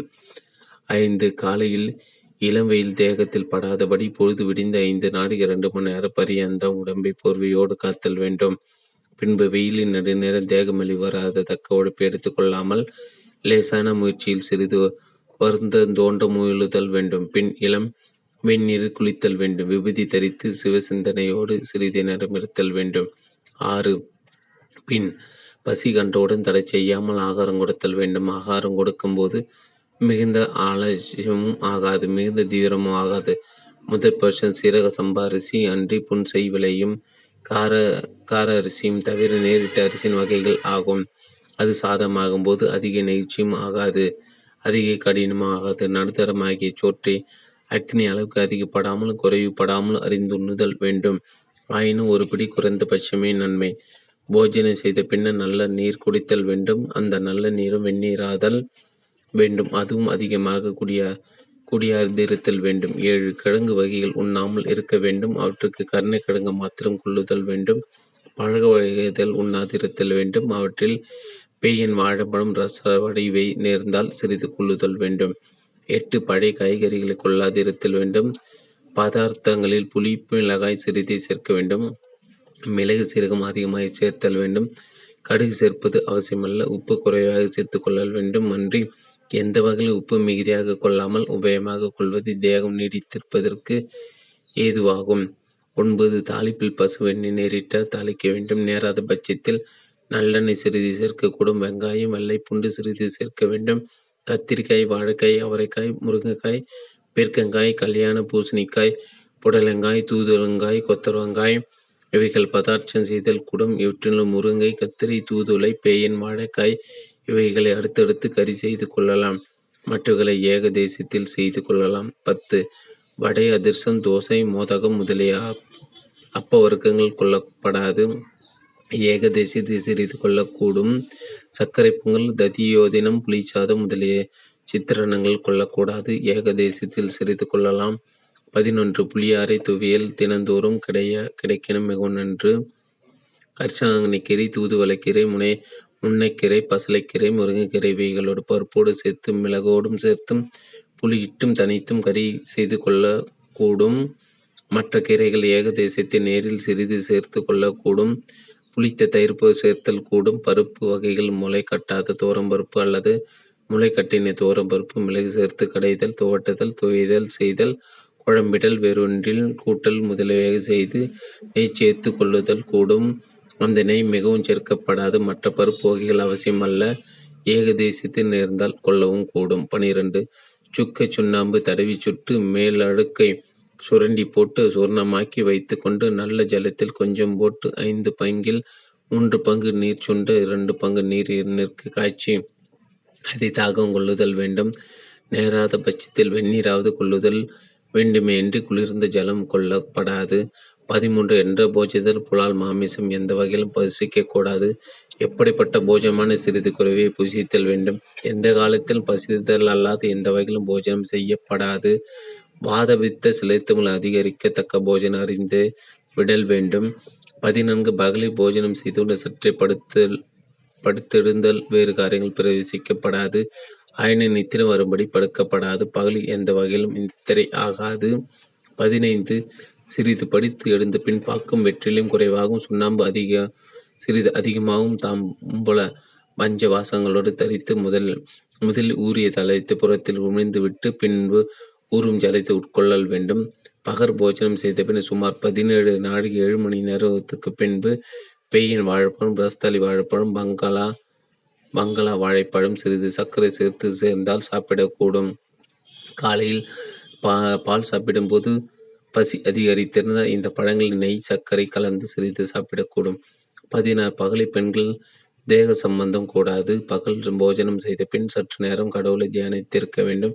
அதன்பின் எந்த வேலை செய்யணும் தேக காரணங்களுக்கு மெலிவு உண்டு பண்ணுகின்ற வேலைகளாக செய்யப்படாது. செய்யணும் சிறிதாக செய்தல் வேண்டும். 17. சாயங்கிற வெயிலில் தேகத்தில் படும்படி சிறிது உலாவுதல் வேண்டும். காற்று மிகுந்தடிக்கல் அப்போது உலாவப்படாது. அன்றி கடின வெயில், பனி, மழை இவைகள் தேகத்திற்பட உலாவப்படாது. 18. ராத்திரி முன்பகலை தேக சுத்தி செய்து விபதி தரித்து ஜீவனத்தை அஞ்சி செய்தல், தோத்திராஞ்சி செய்தல், சாத்திரம் ஆசித்தல், உலகில் விகாரம் செய்தல் இவை முதலில் கூடும். பின் போஜனம் செய்தல் வேண்டும். ரா போஜனம் பகர் போஜனத்தை பார்க்கலும் அற்பமாக புசித்தல் வேண்டும். 19. இரவில் தயிர், கீரை, வாயுவான பதார்த்தம், குளிர்ச்சியான பதார்த்தம் சேர்க்கக்கூடாது. சூதான பதார்த்தங்களை அறிந்து சேர்க்க வேண்டும். அவை சிறு கத்திரி, முருங்கை, அவரை வற்றல் முதலியவாம். 20. இரவில் போஜனம் செய்த பின் சிறிது உலாவுதல் வேண்டும். பின்பு சிவத்தியானம் முதலியவை செய்தல் வேண்டும். சுமார் 12 நாழிகை சுமார் 5 மணி நேரம்க்கு மேல் காலை சொல்லிபடி தனித்தாவது பசுவின் பாலை நன்றாக காய்ச்சி புசித்தல் வேண்டும். பின் சில நேரம் சுமார் 15 நாளைக்கு பார்க்கும் சுண்ணாமும் மிகவும் குறைய வெற்றிலை மிகவும் அதிகப்பட கலந்து பஞ்ச வாசத்தோடும் போட்டுக்கொண்டு முதல் ஜலத்தை உமிழ்ந்த பின்னும் ஜலத்தை உட்கொண்டு திப்பி உமிழ வேண்டும். மற்ற வேலையும் தாம்பூலத்தின் திப்பியை உமிழ்தல் அவசியம். 21. பெண்களுடன் தேக சம்பந்தம் செய்ய வேண்டியில் முன் 1 நாளைக்கு 24 நிமிடங்கள் பரிய பந்தமானது தேக சம்பந்தத்தில் வையாது வேறு இடத்தில் வைத்து பின் சம்பந்தம் செய்வதற்கு தொடங்க வேண்டும். தொடங்கிய போது அறிவு விகரம்பியாமல் என்றால் வேறுபடாமல் மனம் முதலிய கர்ண சுதந்திரத்தோடு தேகத்திலும் கர்ணங்களிலும் சூடு தோன்றாமல் இடப்புற சாய்வாக தேக சம்பந்தம் செய்தல் வேண்டும். புத்திரனை குறித்த காலத்தன்றி மற்ற காலங்களில் சுக்கிலும் வெளிப்படாதிருக்க தக்க உபயத்தோடு தேக சம்பந்தம் செய்தல் வேண்டும். அவ்வுபயமாவது பிராணவாயு உள்ளேயும் அடக்காமலும் வெளியும் விடாமல் நடுவே உலாவ செய்து கொள்ளுதலாம். ஒரு முறை என்று அதன் மேலும் செய்யப்படாது. 22. தேகம் சம்பந்தம் செய்த பின் தேக சுத்தி செய்து திருநீர் அணிந்து சிவ தியானம் செய்து பின்பு படுக்க வேண்டும். படுக்கும்போது இடது கை பக்கமாகவே படுத்தல் வேண்டும். எந்த காலத்திலும் எது குறித்து படுத்த போதிலும் இடது பக்கமாகவே படுத்தல் வேண்டும். 21. பின்பு 7.5 அல்லது 10 நாடிகை அளவு நித்திரை செய்தல் வேண்டும். அதன் பின் வெடித்து கொண்டு நல்ல சித்திப்புடன் இருத்தல் வேண்டும். இரவில் தேக சம்பந்தம் 4 தினத்திற்கு ஒரு விசை செய்தல், அதமபட்சம் 8 தினத்திற்கு ஒரு விசை செய்தல், மத்தியமபட்சம் 15 தினத்துக்கு ஒரு விசை செய்தல், உத்தமபட்சம் அதன் மேற்படில் சுக்கிலம் ஆபாசப்பட்டு தானே கழியும். 4 தினத்துக்கு விசை வெயில் சுக்கிலம் நெகிழ்ச்சி பட்டு சந்ததி விருத்தியை கெடுக்கும். அகலில் அதமபட்சம் அன்று பட்சமாயிற்று. இரவில் சொப்பனம் வராது. மிருதுவாகி நித்திரை செய்து விடுத்துக் கொள்ளல் வேண்டும். 24. எப்போதும் பயத்தோடு இருக்கப்படாது. பரிச்சேதமும் பயமில்லாமல் இருக்கப்படாது. எப்போதும் மன உற்சாகத்தோடு இருக்க வேண்டும். கொலை, கோபம், சோம்பல், பொய்மை, பொறாமை, கடுஞ்சொல் முதலிய தீமைகள் ஆகா. ஒருத்து பேசல், வேகமாக நடத்தல், ஓடி நடத்தல், வழக்கிடல், சண்டையிடல் கூடா. எந்த விதத்திலும் பிராணவாயு அதிகமாக செலவாகாதபடி ஜாக்கிரதையோடு பழகுதல் வேண்டும். 25. பொற்றலை கையாந்த கரையை உலர்த்தி தூள் செய்து வைத்துக்கொண்டு அதை நல்லெண்ணில் போட்டு காய்ச்சி தலைக்கிட்டு 4 நாளுக்கு ஒரு விசை வெந்நீர் முழுகல் வேண்டும். அன்றுக்கு வாரத்திற்கு ஒரு விசையாவது முழுகுதல் வேண்டும். தூள் இல்லாத பட்சத்தில் நல்லெண்ணெய் காய்ச்சி முழுகுதல் வேண்டும். 26. மேலும் புகைக்குடி, கஞ்சாக்குடி, கட்குடி, சாராயக்குடி முதலிய மயக்க குடிகள் ஆகா. மழை ஜலத்தை சிறிதும் அடக்கப்படாத, சுக்கிலத்தை சிறிதும் வீணில் விடப்படாத, துன்மார்க்கம் பழக்கம் செய்யக்கூடாத, எந்த வேலை செய்யணும், எந்த விவகாரம் செய்யணும் சிவசிந்தனையோடு செய்து பழகுதல் வேண்டும். 27. இந்த தேகத்தில் புருவமத்தில் நமது ஆன்மா அறிவு வென்றுங்கிற கற்பூரத்தில் கடவுள் அருள் என்கிற தீபம் விளங்குவதாக பாவித்து பார்த்து அதில் பழகி பழகி இந்த கடவுள் எடுத்து உண்மையாகி அன்பையும் ஜீவர்கள் எடுத்து உண்மையாகி காருண்யத்தையும் இடைவிடாமல் வைத்து ஓங்கார பஞ்சாச்சரனாவும் செய்தல் வேண்டும். சிவ பஞ்சாரனாவும் செய்தல் வேண்டும் அவசியம். 2. பொது விதி 1. 6 மாதம் அல்லது 3 மாதத்துக்கு ஒரு தூரம் வெள்ளை, காட்டான் முதலியவைகளால் விரேச்சனம் பேதி வாங்கி கொள்ளுதல். இதனால் குடலில் சிறும் அழுக்குகள் போம். 2. 4 மாதத்துக்கு ஒரு மறுக்கரை முதலியவைகளால் வமனத்திற்கு வாந்தி வாங்கி கொள்ளுதல். இதனால் மிகு பித்தம் வெளியாகும். 3. 1 வருடத்துக்கு ஒருத்தர் முள்ளி முதலைகள் நசியம், மூக்கில் இடுதல், உறிஞ்சுதல் செய்து கொள்ளல். இதனால் தலையில் உள்ள கபநீர் மூக்கின் வழியே வெளியேறும். 4 நாளைக்கு ஒரு தரும் அத்தி முதலிய வஸ்துகளால் செய்வகைப்படி செய்த மைகளால் கண்ணுக்கு அஞ்சன தீட்டல். 5 ஒரு பசும் அல்லது ஒரு வார வட்டத்திற்கு ஒரு தரம் சாவதானமாக நல்ல நினைப்போடு தன் வசத்தில் இருந்து மூச்சு அதிர்ந்து மேலிடத மெல்லன பெண் போகம் செய்தல். இது விருத்தர் வயோதிகர்களுக்கு விதித்ததல்ல. 6 வாராவாட்டம் அல்லது 4 தினத்திற்கு ஒரு தரம் முளைப்பால் பொன்னாங்கனி முதலிய தைலம் இட்டு கொண்டு செம்பகமான வெந்நீர் மெல்லன மூழ்குதல். 7 இளம்பெயில் கடுமையில் மழை குளிர் காற்று பனி இவைகளால் உடம்பை பொருத்தாமல் காத்து கொள்ளுதல். 8 கடுநடை ஓட்டம் பெருஞ்சொல் பேரோசை இசைப்பாடுதல் வழக்காடுதல் பெருநினைப்பு பெருஞ்சிறைப்பு பெருந்துயிர் மிகுபாறை ஊன்றி கேட்டல் துர்க்கந்தம் நற்கந்தம் முகர்தல் சுவை விரும்பல் பேருண்டி பெருந்தூக்கம் விண்செயல் பெருமுயற்சி விளையாட்டு மலமடக்கல் சலமடக்கல் தாகமடக்கல் பெருநீர் குடித்தல் சயன தூக்க உணர்ச்சி பயம் அகங்காரம் இடம்பம் பேராசை லோபம் கோபம் மோகம் மதம் இவை முதலிய தேகேந்திரக்கு கர்ண குற்றங்கள் அடையாதிருத்தல். 9 பழஞ்சோறு பழங்கறி எருமைப்பால் எருமை தயிர் மோர் நெய் செம்மறிப்பால் தயிர் மோர் நெய் கேழ்வரகு வரகு தினை சாமை பருப்பு வகை அதிரசம் அப்பம் சுகிலம் முதலிய சிற்றுண்டி தயிர்ச்சோறு முளைக்கீரை அகத்திக்கீரை முன்னை முதலான இலைக்கறி சுரை புசுனை பரங்கி பீர்க்கு புடல் பாகல் கடுகு நல்லெண்ணெய் புலி புகையிலை கல் சாராயம் கஞ்சா புலால் மாமிசம் முதலிய விளக்குகளை நீக்கி விதி தேவைகளை அனுசரித்தல். 3 சிறப்பு விதி. 1 நித்தியம் சூரியோதயமாக 5 நாளைக்கு முன்னே அதாவது விடியற்காலை 4 மணிக்கு நித்திரை நீங்கி எழுந்திருத்தல். 2 எழுந்தவுடன் விபூதி தரித்து சற்று நேரம் செவ்வையாக உட்கார்ந்து கடவுளை ஊன்றி நினைத்து எழுதுதல். 3 அங்கனமிடத்து சிறிது தாமதியாமல் மௌனமாக சிறிது தூரம் நடந்து எவ்விடத்தில் செலவு பாதி நேரிடமறுகிறது அவ்விடத்தில் அப்போதே ஒன்றும் சேஷ்டம் இல்லாமல் விரைவில்லாமல் இருந்து அறவிடுதல். 4 பொற்றலை கையாந்திர கரை கரிசலாங்கண்ணி இவைகளில் ஏதேனும் ஒன்று கொண்டு உள்ளே சிறிது சாரம் போகும் கபநீர் பித்த நீர்வெளியாகவும் தந்த சுத்தி செய்தல். 5 பின்பு சிறுநீர் தரித்து கொண்டு ஏகாந்தமாக ஓரிடம் பற்றியிருந்து சூரியன் உதயமாகிற வரையில் கடவுளை தியானம் செய்து கொண்டிருத்தல். 6 உதயம் தொடங்கி சுமார் சம பரியந்தம் தக்க முயற்சியோடு பழகுதல். 7 காலையில் உண்ணாமல் சுமார் 15 நாடிகைக்கு உண்ணுதல்.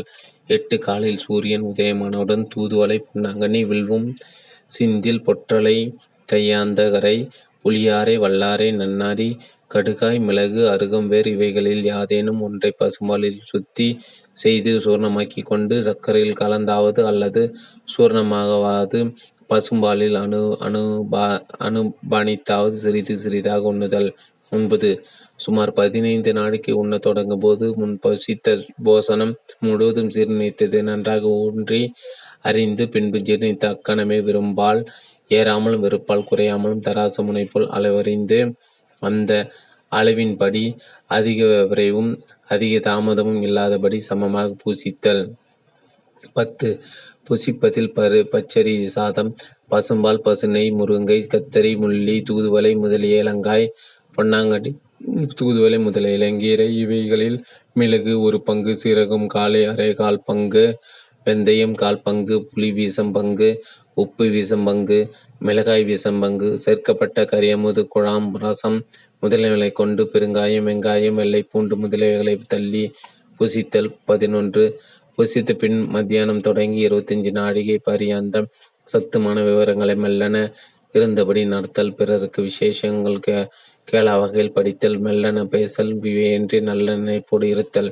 12 காலை மத்தியானம் சாயங்காலம் இப்பொழுதுகளிலும் மத்தியிலும் நித்திரை செய்யாதிருத்தல். 13 மத்தியான போஜனம் செய்கிருப்பது அடிக்கடி தாக நீர் குடியாமல் போஜனம் செய்த பின் ஒரு தரமாக இடஞ்சூழலுள்ள வெந்நீர் கிரமமாக தாகத்துக்கு கொண்டு குளிர்ந்த ஜலம் சிறிது கொள்ளாது தள்ளுதல். 14 மத்தியானத்து சுமார் 5 நாளைக்கு பரியந்தம் செய்வையாக ஒரு இடத்திலிருந்து மனதை ஒருவழிப்படுத்தி தெய்வ சிந்தனையோடு இருத்தல். 15 காலை புணர்ச்சி பகல் புணர்ச்சி அந்தி புணர்ச்சி 2 முன்பு பங்கு புணர்ச்சி காலை போஜனம் அந்தி போஜனம் இல்லாதிருத்தல்.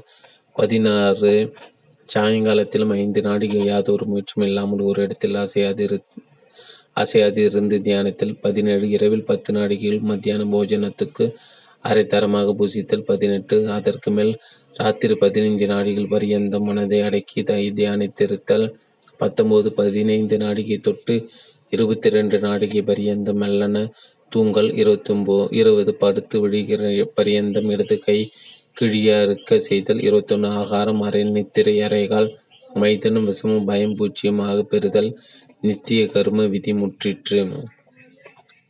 8. வள்ளலார் அருளிய உபதேச குறிப்புகள். ஜீவனும் தீபனும். இரவில் தீபம் இல்லாத இடத்தில் இருக்கப்படாது. ஏனெனில் அப்படி இருந்தால் அது ஆயுள் நஷ்டத்தை உண்டு பண்ணும். ஆகிய நாம் வாழ்கின்ற வீட்டில் தீபத்தை வைத்து ஆயுள் விருத்தி செய்து கொள்ள வேண்டும். வீட்டில் எந்த இடத்திலும் தீபம் வைத்திருக்க வேண்டியது அவசியம். இருள் இருக்கப்படாது. ஒரு வீட்டில் தீபம் வைத்தால் அந்த வீட்டில் இந்த இருளெல்லாம் அந்த தீபத்தில் அடங்கி சேரும். அதுபோல் இந்த ஜீவனாகிய தீபம் இருக்கின்ற இடத்தில் விளக்கில்லாவிட்டால் அந்த இடத்தில் இருக்கிற இருள் எல்லாம் ஜீவனாகிய தீபத்தைச் சேர்ந்த தேக நஷ்டத்தை உண்டு பண்ணும். அது பிராண நஷ்டம் பண்ணும். அதெல்லாம் அவசியம் தீபம் இருக்க வேண்டியது.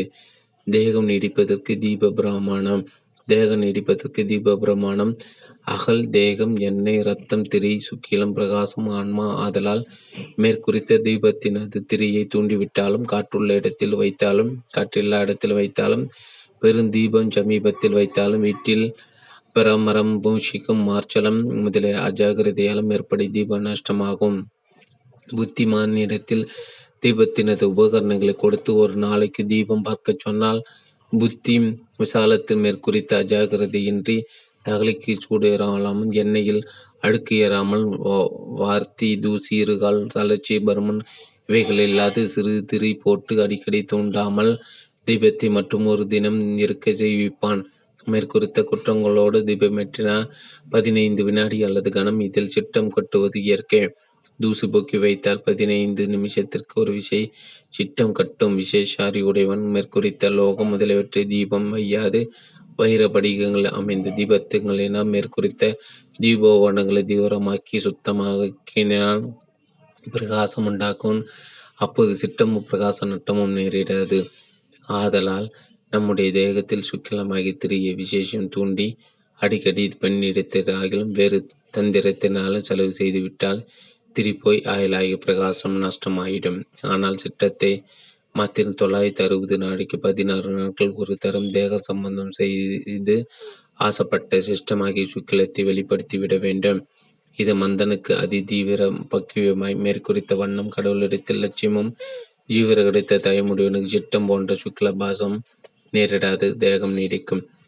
அதி தீவிர பக்குவி ஜீவன் என்கிற தீபத்துக்கு சுக்கிலம் திரிய ரத்தம் எண்ணெய் ஆகிய சுக்கிலமாகி திரிய விசேடம் தூண்டி செலவு செய்துவிட்டால் ஆயுசு நஷ்டமாகிவிடும். ஆனால் சிட்டத்தை மாத்திரம் எடுத்துவிட வேண்டியது. அதாவது 14 நாளுக்கு ஒரு தரம் தேகம் பந்தாஞ்சி செய்து ஆபாசப்பட்ட சுக்கிலத்தை வெளிப்படுத்தி விட வேண்டும். ஆசனுடைய அல்லது ஆண்டோருடைய திருவுடில் சத ஞாபகம் உடையவனுக்கு கோஷ தடிப்பு உண்டாகாது. ஆகையால் தேக சம்பந்தம் தேக தேசத்தில் செய்யலாம் என்ற மந்த தரத்தை உடையவனுக்கின்றி அதை தீவிர பக்குவிக்க அல்ல. நம்மை நஷ்டம் செய்யும் 4. நம்மை நஷ்டம் செய்வன 4 அவையான: 1. ஆகாரம், 2. மைதனம், 3. நித்திரை, 4. பயம். ஆகிய இந்த 4லும் அதி ஜாக்கிரதையாக இருக்க வேண்டும். இந்த 4 முக்கியமானவை. ஆகாரம் மைந்துடம்.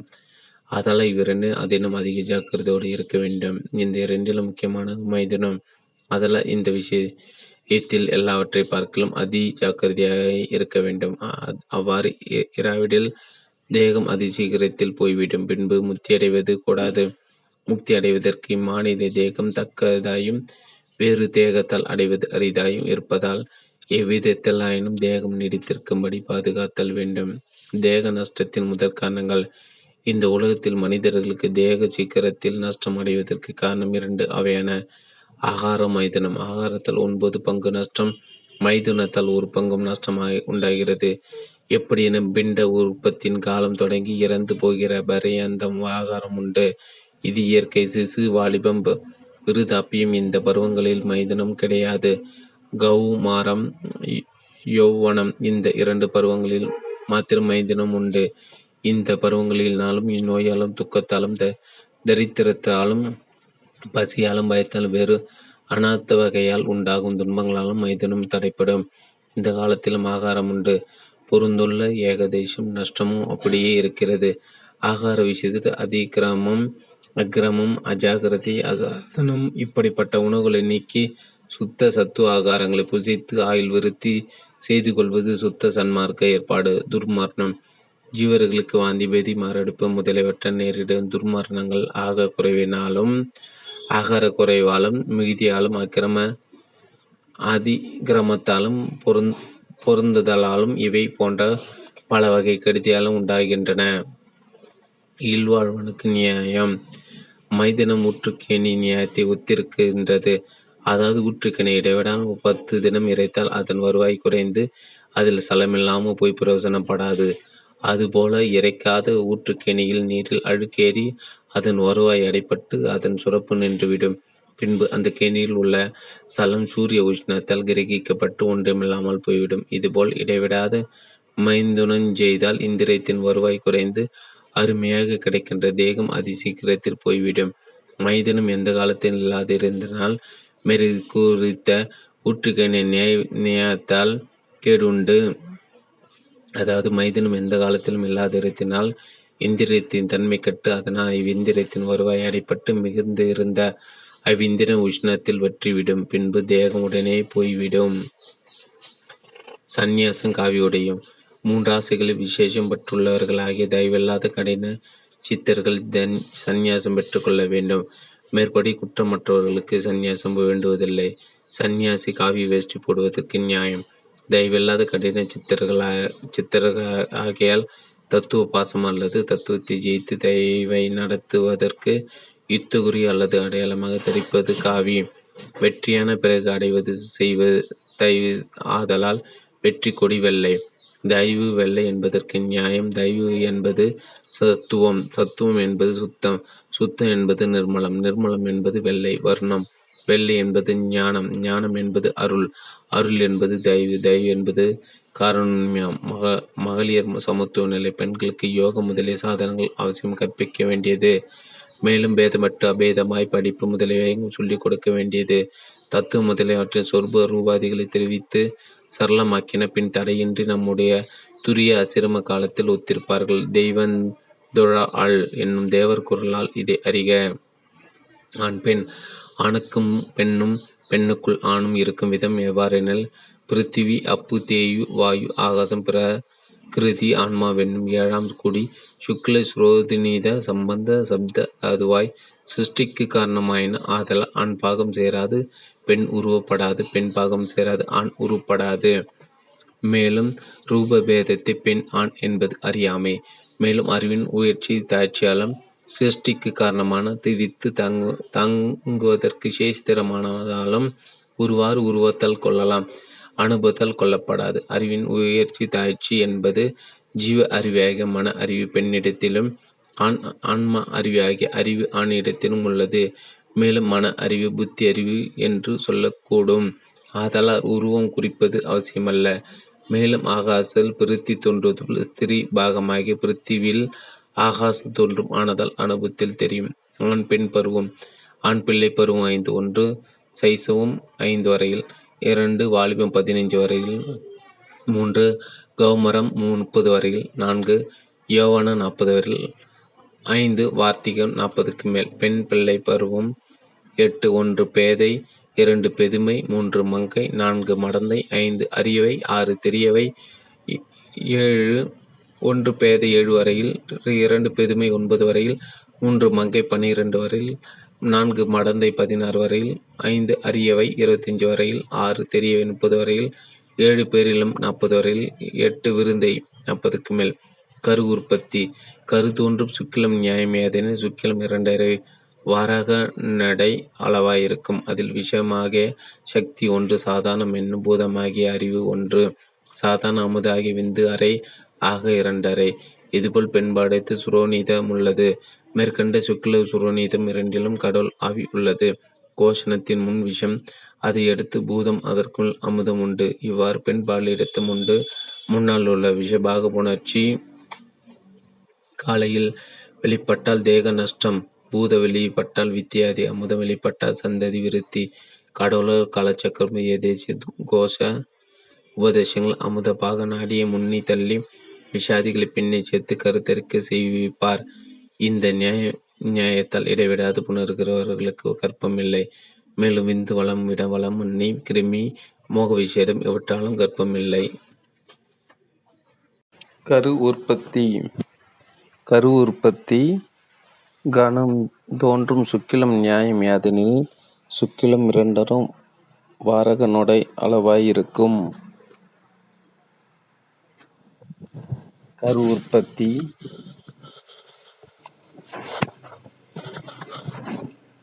உற்பத்தி கரு தோற்றும் சுக்கில நியாயம் யாதெனில் சுக்கிரம் இரண்டர வாரகனுடை அளவாயிருக்கும். அதில் விஷய பாகமாகிய சக்தி ஒன்று, சாதாரணம் என்னும் பூதமாகிய அறிவு ஒன்று, அசாதாரண அமுதமாகிய விந்து அறை ஆக இரண்டரை. இதுபோல் பெண் பாலிடத்திலும் சுரோனிடம் உள்ளது. மேற்கண்ட சுக்கில சுரோனிடம் இரண்டிலும் கடவுள் ஆவி உள்ளது. கோஷத்தின் முன் விஷம், அதை அடுத்து பூதம், அதற்கு மேல் அமுதம் உண்டு. இவ்வாறு பெண் பாலிடத்தும் உண்டு. முன்னுள்ள விஷபாகம் முணர்ச்சி காலையில் வெளிப்பட்டால் தேக நஷ்டம், பூதம் வெளிப்பட்டால் வியாதி, அமுதம் வெளிப்பட்டால் சந்ததி விருத்தி. கடவுள் அருளால் காலச்சக்கரம் போல் ஏகதேசத்தில் கோத உஸ்தகங்களின் அமுதபாக நாடியே முன்னே தள்ளி விஷாதிகளை பின்னே சேர்த்து கருத்தரிக்க செய்விப்பார். இந்த நேயத்தால் இடைவிடாது புணர்கிறவர்களுக்கு கர்ப்பமில்லை. மேலும் இந்து வளம் இடவளம் மன்னி கிருமி மோக விசேடம் இவற்றாலும் கர்ப்பமில்லை.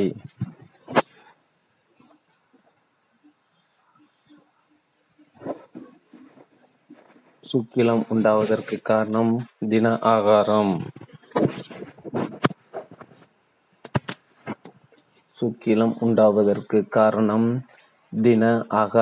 கொண்டால் அவ்வாகார மார்பிடத்தில் ஒரு தட்டில் தங்கும். அந்த தட்டின் மேல் கடவுள் எண்ணி இரண்டாகி இருக்கிறது. அது உண்ட அன்னத்தை இரண்டரை நாடிகள் அந்த அன்னத்தில் உள்ள அமுதை பிரித்து ஊட்ட வேண்டிய தத்துவத்திற்கு ஊட்டுகின்றது. இப்படி 5 நாடிகைக்கு மேல்படி அன்னத்தினது மத்திய தரமான நெகிழ்ச்சியை குறித்து சுக்கிலமாக்கி இரண்டை வராக நொடையில் கோசனுனில் ஒன்றும் நாபியில் ஒன்றும் பிராமாந்தரத்தில் அரைஞ்சு சேர்த்து மற்றவர்களை கொண்டு அங்காங்க விளக்கத்தை உண்டு பண்ணி ஈலை, குறும்பை, நகதூசு, துப்புலழுக்கு, கண் பீலை முதலான அழுக்கு வெளிப்படுத்துகின்றது. மேற்படி அன்னத்தை 7 நாடிகளுக்கு அதிலுள்ள திரவம்சத்தை பிரித்து உதிரமாக்கி ஊட்டுகின்றது. 7க்கு மேல் மேற்படி சக்கை மலபாகத்தை தள்ளிவிடுகின்றது. இதுபோல் எந்த வஸ்துகளும் பிரிக்கின்றது. ஆதலால் ஆகாரம் கொண்ட 7 நாடிக்கு மேல் ஆகாரம் கொள்ள வேண்டும். சுக்ல சுரோனித பையிடத்தில் 3 மணி சேர்ந்த கொத்து ஒன்று வலதுபுறத்திலும் 4 மணியும் சேர்ந்த கொத்து ஒன்று இடதுபுறத்திலும் இருக்கின்றன. சுரோனித சுக்கிலம் கலந்து கர்ப்பம் தரிக்கின்ற காலத்தில் 3 சேர்ந்த கொத்தில் சம்பந்தப்பட்டால் ஆண் குழந்தையும், 4 சேர்ந்த கொத்தில் சம்பந்தப்பட்டால் பெண் குழந்தையும் பிறக்கும்.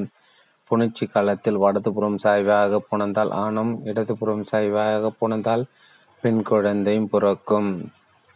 தேகச்சத்து. ஆண் பிள்ளையின் தேகத்தில் 3 இடங்களிலும் சத்து உண்டு.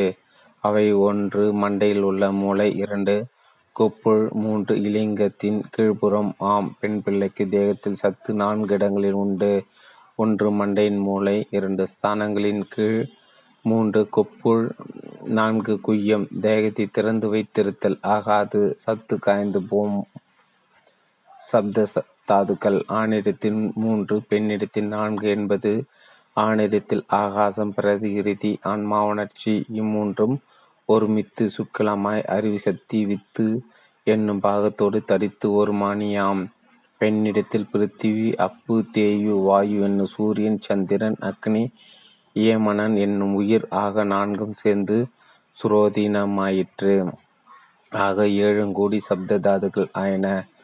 உடம்பின் அருமை. இந்த உடம்பை அலட்சியம் பண்ணாமல் பொன்னை போல் பார்க்க வேண்டும்.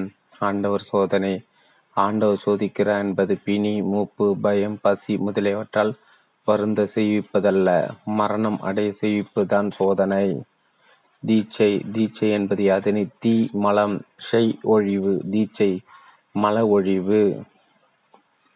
தியானம். தியானம் செய்ய வேண்டுமானால் ஏதாவது ஒரு உருவத்தை தியானிக்க வேண்டும். நிஷ்கலமாய் இருக்கப்படாது, உருவமாக இருக்க வேண்டும். அருவமாக தியானிக்கப்படாது, பின் உருவங்கரைந்து அருவமாகும். துவேதமாக இருந்தால் அத்வைதம் தானே ஆகும். எப்படி எனில், பார்க்கும் தான் கெடுவது அத்வைதம், பார்க்கப்படும் பொருளும் கேடுவது அதீதம். சத்தியம் அன்புருவம். கடவுளை காண உண்மையாய் விரும்பினால் அமுத அழுத கண்ணீர் மாறுமா? அகாரத்தில் இச்சை செல்லுமா? அகங்கார ஒழிவு. தன்னை காட்டாது ஒழிக்க வேண்டும். இகப்பர காமங்கள். இகப்பர காமங்களை விரும்பாமல் இருத்தல் வேண்டும். அபேதம். தங்களை பார்க்க வேண்டுமானால் என்னை பாருங்கள், என்னை பார்க்க வேண்டாமா தங்களை பாருங்கள், தங்களை பார்த்தால் என்னை பார்ப்பீர்கள், என்னை பார்த்தால் தங்களை பார்ப்பீர்கள். கவலை. கவலை கூடாத உள்புறமும் உள்ளும் புறமும் ஒரு துணையாக வள்ளல் இருப்பதால் பாட்டமடைவதற்கு காரணமே இல்லை. நரை உண்டாகுதல். மனித தேகத்தில் புருவ முதலாகிய இடங்களில் உரோமம் தோன்றியும் நெற்றி முதலாகிய இடங்களில் தோன்றாமலும் இருப்பதற்கு நியாயம். இந்த தேகம் பாதாதி பிராமாந்திர பரியந்தம் வாயுகளாகிய தேகம். ஆதலால் அதனுடைய பிருத்திவி காரியமே தேக வடிவம். ஆதலால் வாயுன் கூறு செம்மை, கருமயிர் பிரிதிவினை கூறு. இந்த நேயத்தால் தேகத்தில் செம்மையும் கருமையும் கூடி உரோமம் உண்டாயிற்று. நரை தத்துவ கெடுதியால் ஏற்பட்ட ஆபாசம், கோபம், சினம், வெகுளி என்பவற்றின் பொருள். சீனம் உள்வேக்காடு புடன் நியாயம் போல் இது தேகத்தை சீக்கிரம் நஷ்டம் செய்யும். வெகுளி மீசை துடித்தல், கண் சிவத்தல், கைகால் உடம்பு துடித்தல் முதலியாகியவற்றை வெளிப்படையாக காட்டுதல் இதுவும் ஆயுளை நஷ்டம் செய்யும். ஆகையால் எந்த வகையிலும் கோபம் கூடாது, அதை அவசியம் ஒழிக்க வேண்டியது. காம குரோதங்கள், காம குரோதிகள் முதலிய பெருங்குறைகளை அவசியம் நீக்க வேண்டியது. முக்குணங்கள் சத்துவம், ராஜசம், தாமசம் ஆகிய முக்குணங்களாம். இதில் தானாக நிற்றல் சத்துவம், ஈராக துவேஷாதிகளோடு கூடியது ராஜசம், ஜீவஹிம்சை செய்தல், சோம்பல், நித்திரை முதலியான தாமசம். ஆகியால் இயற்கையாக சத்துவத்தோடு கூடிய செயற்கையாக ராஜ தாமசத்தை சிறுகு சிறுகு நீக்க வேண்டியதில் சதா ஞாபகம் செய்ய வேண்டியது. மேலும் சத்துவ குணத்தின் இயல்பாவது கொல்லாமை, பொறுமை, சாந்தம், அடக்கம், இந்திரிய நிக்கிரகம், ஜீவகாரண்யம் ஆம். மூன்று ஆசைகள். சுத்த சன்மார்கள் லட்சிய அனுபவ விருப்பமுடையவர்களுக்கு நனவினும் மண்ணாசை, கனவினும் பெண்ணாசை, சுழித்திலும் பொன்னாசை முதலிய மூன்றும் கூடாவாம்.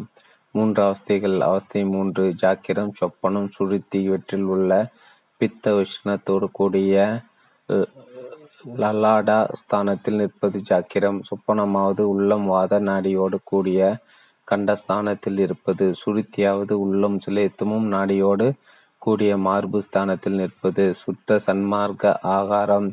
சுத்த சன்மார்க்க சாதகர்கள் எக்காலத்தும் புழுக்காலாக இருக்கிற வஸ்துவை கொள்ள வேண்டும்.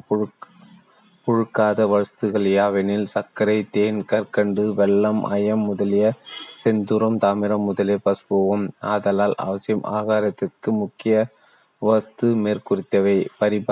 பரியாயத்தில் சர்க்கரை என்று லவணத்தை சொல்வதுண்டு. மேற்படி லவணத்தை துரிசு போக்கி ஜய லவணமாய் கட்டி ஆகாரத்தில் கொண்டால் தேகம் நீடிக்கும். இதின்றி சத்வ பதார்த்தத்தில் லவணம் சிறுக சேர்த்து கொள்ளவும் கூடும். சன்மார்க்க ஆகாரம். நெய், பால், தயிர், மோர் இவைகளை ஆகாரத்தில் விசேடம் சேர்ப்பது தேக நஷ்டம். மனிதர்களுக்கு எல்லா தாதுகளுக்கும் முதல் தாது கொழுப்பு. அதன் சத்து நெய். அது எடுத்தால் தேக நஷ்டம். இதுபோல் பசுகளினது முதல் தாது நெய். ஆதலால் அதை எடுப்பது சுத்த சன்மார்க்க மரபல்ல. சன்மார்க்கத்தை தேக விருத்தி செய்து கொள்வதற்காவது புறப்புற அமுதம். ஆதலால் ஊற்றுவீர். பொற்றலை, கரிசனங்கண்ணி, வாழை, தென்னை முதலியவற்றின் மேல் பெய்கிற பனிச்சலனம், மழைச்சலனம் இவைகள்தான் சுத்த சலம் அல்லது அமுதம். சாதாரண சலமங்கள் கொள்ளலாம். அதாவது மேற்குறித்த ஜலத்தை அஞ்சில் மூன்று ஐந்தில் இரண்டு பாகம் நிற்க காய்ச்சி சர்க்கரை, வெல்லம் இவைகளை சேர்த்து குடிக்கலாம். இவைகளை தேக விருத்தி செய்யும். சுத்த சன்மார்க்க மரபுக்குரியது இனிப்புதான். ஆதலால் தேன், சர்க்கரை, கற்கண்டு, வெல்லம் இவைகளை ஆகாரத்தில் சேர்த்து கொள்வது உத்தமம். உப்பு. தேக நஷ்டம் செய்வது உப்பு. உப்பை கட்டி ஆகாரத்தில் சேர்ப்பது சித்த மார்க்கம்.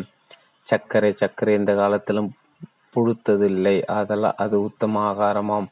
மற்ற வஸ்துகள் எல்லாம் புழுக்கும். சன்மார்க்க ஆகார விளக்கு, சுத்த சன்மார்க்க சத்தியர்கள், நெய் முதலிய வஸ்துகள் கொல்லப்படாது. அதுபோல் சாதகரும் ஒருவாறு கொல்லப்படும். ஏனெனில் ஒரு தேகத்திலுள்ள தாதுகளில் முதல் தாது கொழுப்பு, அதின் அமிசமே பால், அதில் அமிசமே நெய், மேற்படி ஆபாசம் மோர் தயிர். ஆதலால் மேற்படி கொழுப்பு வெளிப்பட்டால் மேற்படி பசுவின் கண் கெடுதியும் நேரும். ஆதலால் கொலை கன்றுக்கு ஒருவாறு விட்டு பாலை கிரகிக்கலாம். ஆதலால் இது ஜீவ இம்சை நேர்தலால் மேற்படி வஸ்துகள் கொள்ளலாகாது. நேராத பட்சத்தில் கொள்ளலாம். சாதம் அடித்து சாப்பிடுதல் நலமா, பொங்கி சாப்பிடுதல் நலமா? ஏனில் வடித்து சாப்பிடுவது அதில் உள்ள எண்ணெய் போய்விடுவதால் நலம். பொங்குவதில் எண்ணெய் போகாது, தாமச குணம் உண்டாகும். இது போலவே உப்பு, புளி, மிளகாய் முதலிய வஸ்துகளின் எண்ணெய் போக சுட வைத்து சாப்பிடுதல் வேண்டும். பச்சரிசி என்பது இப்போது கொண்டு வருவது அல்ல. மேலும் உஷ்ணத்தை உண்டு பண்ணக்கூடிய ஆகாரங்கள் கொள்ளுதல் வேண்டும். வெந்நீர், அண்டத்தையும் பிண்டத்தையும் ஒருங்கே வளர்ப்பது புறபுற அமுதம். அதனால் அதை கொள்ளல் வேண்டும். யாதனை ஊற்று நீர், பொற்றலை, வாழை, தென்னை முதலியவற்றின் பேருள்ள பனிஜலம், மழைச்சலம் இவைகளை கொள்ளலாம். சாதாரண ஜலம் கொள்ளுதல் கெடுதி. ஏனெனும் மேற்படி ஜலத்தில் 3 குணம் உண்டு. எவையெனின் விஷம், பூதம், அமுதம். இம்மூன்றும் ஒன்றாகவே இருக்கும். எப்படியெனில் மேல் பாகத்தில் சிலிப்பாகிய விஷமும், அதன் அடியில் ஏகதேசம் சுடுகையுள்ள பூதமும், அதன் அடியில் விசேஷம் உஷ்ணமுள்ள அமுதமும் கூடி ஒன்றாயிருக்கும். மேற்படி ஜலத்தினது குணங்களான பூத ஜலம் தத்துவ விருத்தி செய்யும், அமுத ஜலம் பிராணசக்தி செய்யும், விஜயசலம் ஆபாச நீர்களாக பற்றும். ஆதலால் இடபேதத்தால் மேற்படி நீர்கள் தனித்தனியாகவும் உள்ளன, ஒவ்வொன்றிலும் மும்முன்றாகவும் விரியும். அதனால் மேற்படி சுத்த அமுதம் கிடைக்காத பட்சத்தில் இதர ஜலங்களை பச்சையாக கொள்ளப்படாது, வெந்நீராக கொள்ளுதல் வேண்டும். அந்நீரும் 5 3 5 2 காய்ச்சி சர்க்கரை, வெல்லம், கற்கண்டு இவைகளை சேர்த்து கொள்ளவும். நேராத பட்சத்தில் தென்னை, நாய் உருவி, வாழை முதலிய வஸ்துகளை சம்பந்தப்படுத்தியாவது, சூரிய கிரகணத்தில் வைத்தாவது, சூரிய சரத்தால் பார்த்தாவது சிகரத்தை உண்ணியாவது கொள்ளல் வேண்டுமே. அல்லது பச்சையாக கொல்லப்படாது. சரீரத்தோடு என்று சொல்வது சனி போன்ற கருமையான கருகிய நீராடல் என்று சொன்னது. யாதெனில் வெந்நீர் ஒருவாறு உற்று நீரின்றி, மற்றபடி சொல்வது தெரியாமை. குளிர்ந்த ஜலம் காலங்கடந்து குளிர்ந்த ஜலத்தை குளித்து ஈர உடையுடன் இருப்பது தேக கெடுதி. குளிக்க வேண்டுமாகில் வெந்நீரில் குளிக்க வேண்டும், குடிக்க வேண்டுமாகில் வெந்நீரை குடிக்க வேண்டும். பஞ்சகாவியம், பஞ்சகாவியத்தின் உண்மை யாதெனின் கோமயம், மேற்படி ஜலம், கிருதம், ததீஸ்வரம் இதுவை 5 இவற்றின் குணம். மேற்படி மயத்தால் பிருத்திவி சுத்தி, ஜலத்தால் ஜலசுத்தி, கிருதத்தால் அக்னி சுத்தி, ததியால் வாயு சுத்தி, பயசால் ஆகாச சுத்தி. இதுபோல் பிண்டத்தில் பிருத்திவி ஆகிய தேகத்தில் உள்ள குருக்களையும் அசுத்த மலங்களையும் மேற்படை மயம் போக்கும். நீர்க்கட்டு, கோவை முதலியவற்றை மேற்படி ஜலம் போக்கும். உஷ்ண, ஆபாசம் முதலியவற்றை மேற்படி கிருதம் போக்கும். அதுபோல் வாயுவின் கெடுதியாகிய மலபந்தம் முதலியவற்றை மேற்படி ததி போக்கும். ஆன்மாயாக பிராண சோர்வை மேற்படி சரம் போக்கும். மேலும் பசு, மிருகத்தின், நட்சத்திர விருஷத்தின் மூலாதி பலங்களே பஞ்ச காவியங்களாகும். கல்பர் நியாயம், நாகக்கொட்டை அரைத்து நாகத்துக்கு கவசம் செய்து இருபுடம் 10 போட்டு சுருக்கிட்டு அதற்கு 4ல் 1 சூதம் தொதித்து துளசி இலை அரைத்து கவசம் செய்து புடம் போட்டால் சுண்ணமாகும். அதை எடுத்து பசி இல்லாதவனுக்கு நவநீதத்தில் கொடுக்க 2 நாளில் பசி உண்டாகும். இதுதான் குண்டோதரனுக்கு அன்னமிட்டது என்பது கல்ப நியாயம். பௌதிகம், பௌதிகம் என்பது லிங்கமாதி, ரசம் 120 பாஷணமாதி, 64 பாஷணங்களுக்கும் சுக்காதி, ஓஷதி, மூலபத்திர, பீசங்கு பெயர் இது பெயர். பௌதி அகம், பௌதிகம் பௌ மூடல், அகம் உள், தீ அக்னி, ஆதலால் தீ உண்டாக்கியது பௌதிகம். தீ என்பது காரணம் உஷ்ணம். பௌதிகங்கள் என்பவை வீரம், பூரம் முதலிய 64 சரக்குகள், பஞ்ச மகா பாதகங்கள். கல், காமம், கொலை, களவு, பொய் இவ்வைந்தும் கொடிய துக்கத்தை உண்டு பண்ணும். இவ்வைந்திலும் கொலை விசேஷ பாவம். எனினும் கல் உண்டவனுக்கு காமம் உண்டாகாமல் இருக்காது. கொலை செய்ய துணிவராமல் இருக்காது. களவு செய்யாமல் இரான், பொய் பேச அஞ்சான். ஆகையால் இந்த ஐந்தையும் ஒழிக்க வேண்டியது அவசியம். இதில் ஒன்றை அடைந்தவனாலும் அவனை மற்றவை தொடாமல் இராது. சர்வ சித்தியுடைய தனி தலைமை பெரும்பாதியாகிய ஆண்டவரை வேண்டி தபசு செய்து சிருஷ்டிக்கும் சித்தியை பெற்றுக்கொண்டவன் பிரம்மன். சிருஷ்டி திதி ஆகிய சித்தியை பெற்றுக்கொண்டவன் விஷ்ணு. சிருஷ்டி திதி சுசங்காரம் ஆகிய சித்தியை பெற்றுக்கொண்டவன் உருத்திரன். இவர்கள் ஏற்படுத்திய சமய மார்க்கங்களை அனுட்டிக்கின்றவர்கள். இவர்களை அந்தந்த சமயங்களுக்கு தெய்வங்களாக வணங்கி வழிபாடு செய்து வந்தார்கள். இம்மூர்த்திகளுடைய சித்திகள் சர்வ சித்தியுடைய கடவுள் சித்தியின் லேசங்கள். அதில் ஏகதேசம் கூட அல்ல. ஆகையால் இவர்கள் அந்த சர்வ சித்தியுடைய கடவுளுக்கு ஒப்பாகார்கள். கோடி கோடி பங்கு தாழ்ந்த தரத்தில் இருக்கின்றார்கள். ஆகையால் சமய தெய்வங்களை வழிபாடு செய்து அந்த சமய தெய்வங்கள் பெற்றுக்கொண்ட அற்ப சித்தியில் அவர்கள் மயங்கி மகிழ்ந்து அகங்கரித்து மேலேற வேண்டிய படிகளெல்லாம் எரி பூரண சித்தி அடையாமல் தடைப்பட்டு நிற்றல் போல் இல்லாமல் சர்வ சித்தியுடைய கடவுள் ஒருவர் உண்டென்றும் அவரை உண்மையின்பால் வழிபாடு செய்து பூர்ண சித்தி பெற வேண்டுமென்றும் கொள்ள வேண்டுவது சன்மார்க்க சங்கத்தர்களுடைய கொள்கை. இதை ஆண்டவர் தெரிவித்தார். சுத்த சன்மார்க்க முடிவு. சன்மார்க்கத்தின் முடிவு சாகாத கல்வியை தெரிவிப்பது அன்றி வேறு இல்லை. சாகிறவன் சன்மார்க்க நிலையை பெற்றவன் அல்லான். சாகாதவனை சன்மார்க்கி. சாகா கல்விக்கு ஏது? தூக்கத்தை ஒழித்தால் ஆயுசு விருத்தியாகும். ஒருவன் ஒரு நாளைக்கு 2 நாழிகை தூங்க பழகம் செய்வானானால் அவன் 1000 வருடம் ஜீவித்திருப்பான். எப்போதும் மரபில்லாமல் ஆசனுடைய திருவடியை ஞாபகம் செய்து கொண்டிருப்பது சாகாத கல்விக்கு எதுவாம். சுத்த சன்மார்க்கத்தின் முக்கிய தடைகள். சுத்த சன்மார்க்கத்தின் முக்கிய தடையாக சமயம் மதம் முதலிய மார்க்கங்களை முற்றும் பற்றற்ற கைவிட்டவர்களும் காமகுரோத முதல்களை நேரிட்ட காலத்தில் ஞான அறிவினால் தடுத்து கொள்பவரும் கொலை புலை தவிர்த்தவர்களும் ஆகியவர்கள்தான் சுத்த சன்மார்க்கத்திற்கு உரியவர்கள் ஆவார்கள். மரணம், பிணி, மூப்பு, பயம், துன்பம் இவை முதல்களை தவிர்த்து கொள்வார்கள். அதாவது செயற்கையாகிய குணங்களை நன்முயற்சியால் தடுத்து கொள்பவர்களுக்கு கேவலாதி காரண மரணம் நீங்கும். அப்படி இடம் இல்லாது இவ்விடம் சித்தி வளாகம் காத்திருப்பவர்கள் மரணத்தை தவிர்த்து கொள்ள மாட்டார்கள். அருள் விளங்கும் காலத்தில் அவர்கள் பரிபாகத்துக்கு தக்கதாக இகலோக போகத்தை மட்டும் அனுபவிக்கக்கூடும். பரலோகம் போகமாகிய ஞான சித்திகளை பெறமாட்டார்கள். சுத்த சன்மார்க்க சாதனம். சுத்த சன்மார்க்க சாதனம் 2 வகைப்படும். ஒன்று பரோபகாரம், 2 சத்விசாரம். பரோபகாரம் என்பது தேகத்தாலும் வாக்காலும் திரவியத்தாலும் உபகாரம் செய்வது. சத் விசாரம் என்பது நேரிடாத பட்சத்தில் ஆன்மநேய சம்பந்தமான தய விசாரத்தோடு இருப்பது. மேலும் கடவுளது புகழை விசாரித்தல், ஆன்மாவின் உண்மையை விசாரித்தல், தன் சிறுமியை கடவுளிடத்தில் விண்ணப்பித்தல். இந்த மார்க்கத்தால் தான் சுத்தமாதி 3 தேகங்களை பெற வேண்டும். தர்மம். தர்மதாவது ஜீவ தர்மம், குல தர்மம், சாஸ்திர தர்மம், ஆசார தர்மம், அசிரம தர்மம், ஜாதி தர்மம் முதலாக பல வகையாம். இதனது உண்மை ஆன்மாவின் தன்மை. தன்மை என்பது ஆன்மாவின் சுபாவம். சுபாவம் என்பது ஆன்மாவின் சுபாவ குணம். சுபாவ குணம் என்பது ஆன்மாவின் இயற்கை குணம். தயையை ஆன்மாவின் இயற்கை என்பது தர்மத்துக்கு பொருள். தர்மத்தோடு கூடியும் தேக நஷ்டம் அடைய மாட்டான். ஜீவகாரணமே முக்திக்கு முதற்படி. நாம் நம்முடைய தலைவராகிய கடவுளை அடைவதற்கு அவர் எழுந்தருளிருக்கும் கோட்டையின் சாவியாகிய அருள் வேண்டும். அவ்வருள் அன்பினால் அல்லது வேறு வகையில் அடைவது அரிது. இவ்வன்பு ஜீவகாரணத்தால் அல்லது வேறு வகையால் வராது. ஜீவகாரணத்தின் லாபமே அன்பு.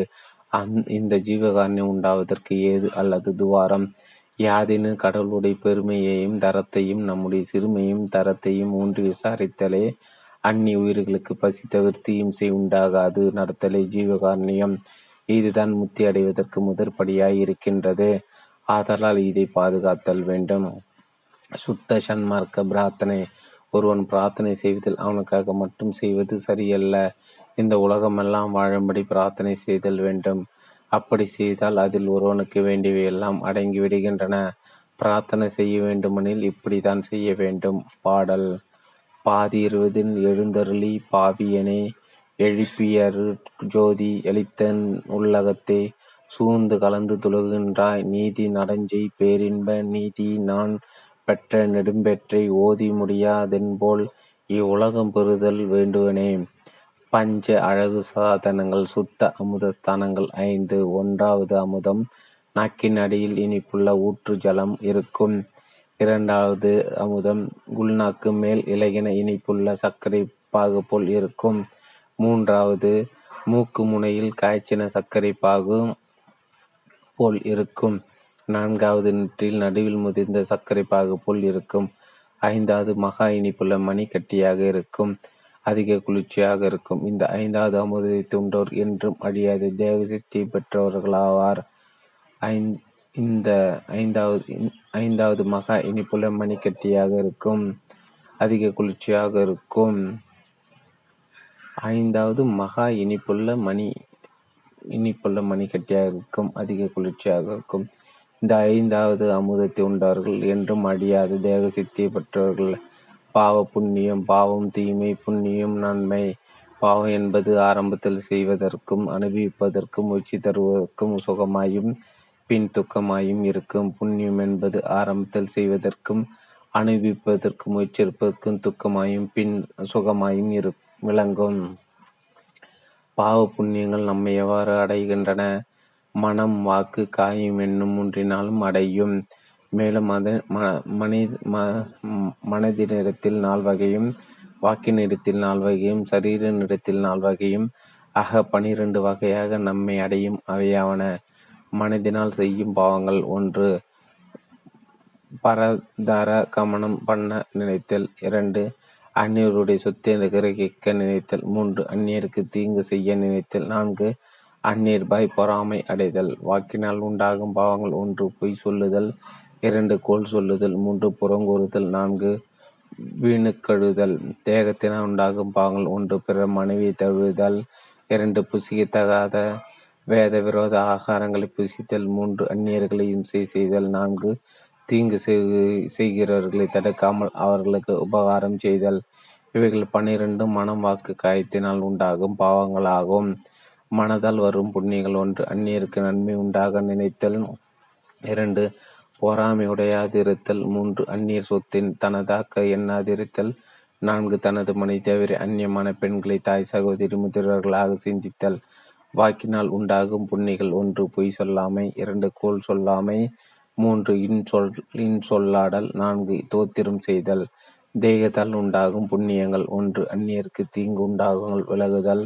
2. பிற மனைவி தழுவாதிருத்தல். 3. புல புசிக்காமல் கொலை செய்யாமல் இருத்தல். 4. அந்நியர்களுக்கு உபகாரம் செய்தல். இவை 12 மனம், வாக்கு, காயத்தால் உண்டாகும் புண்ணியங்களாம். பாவம்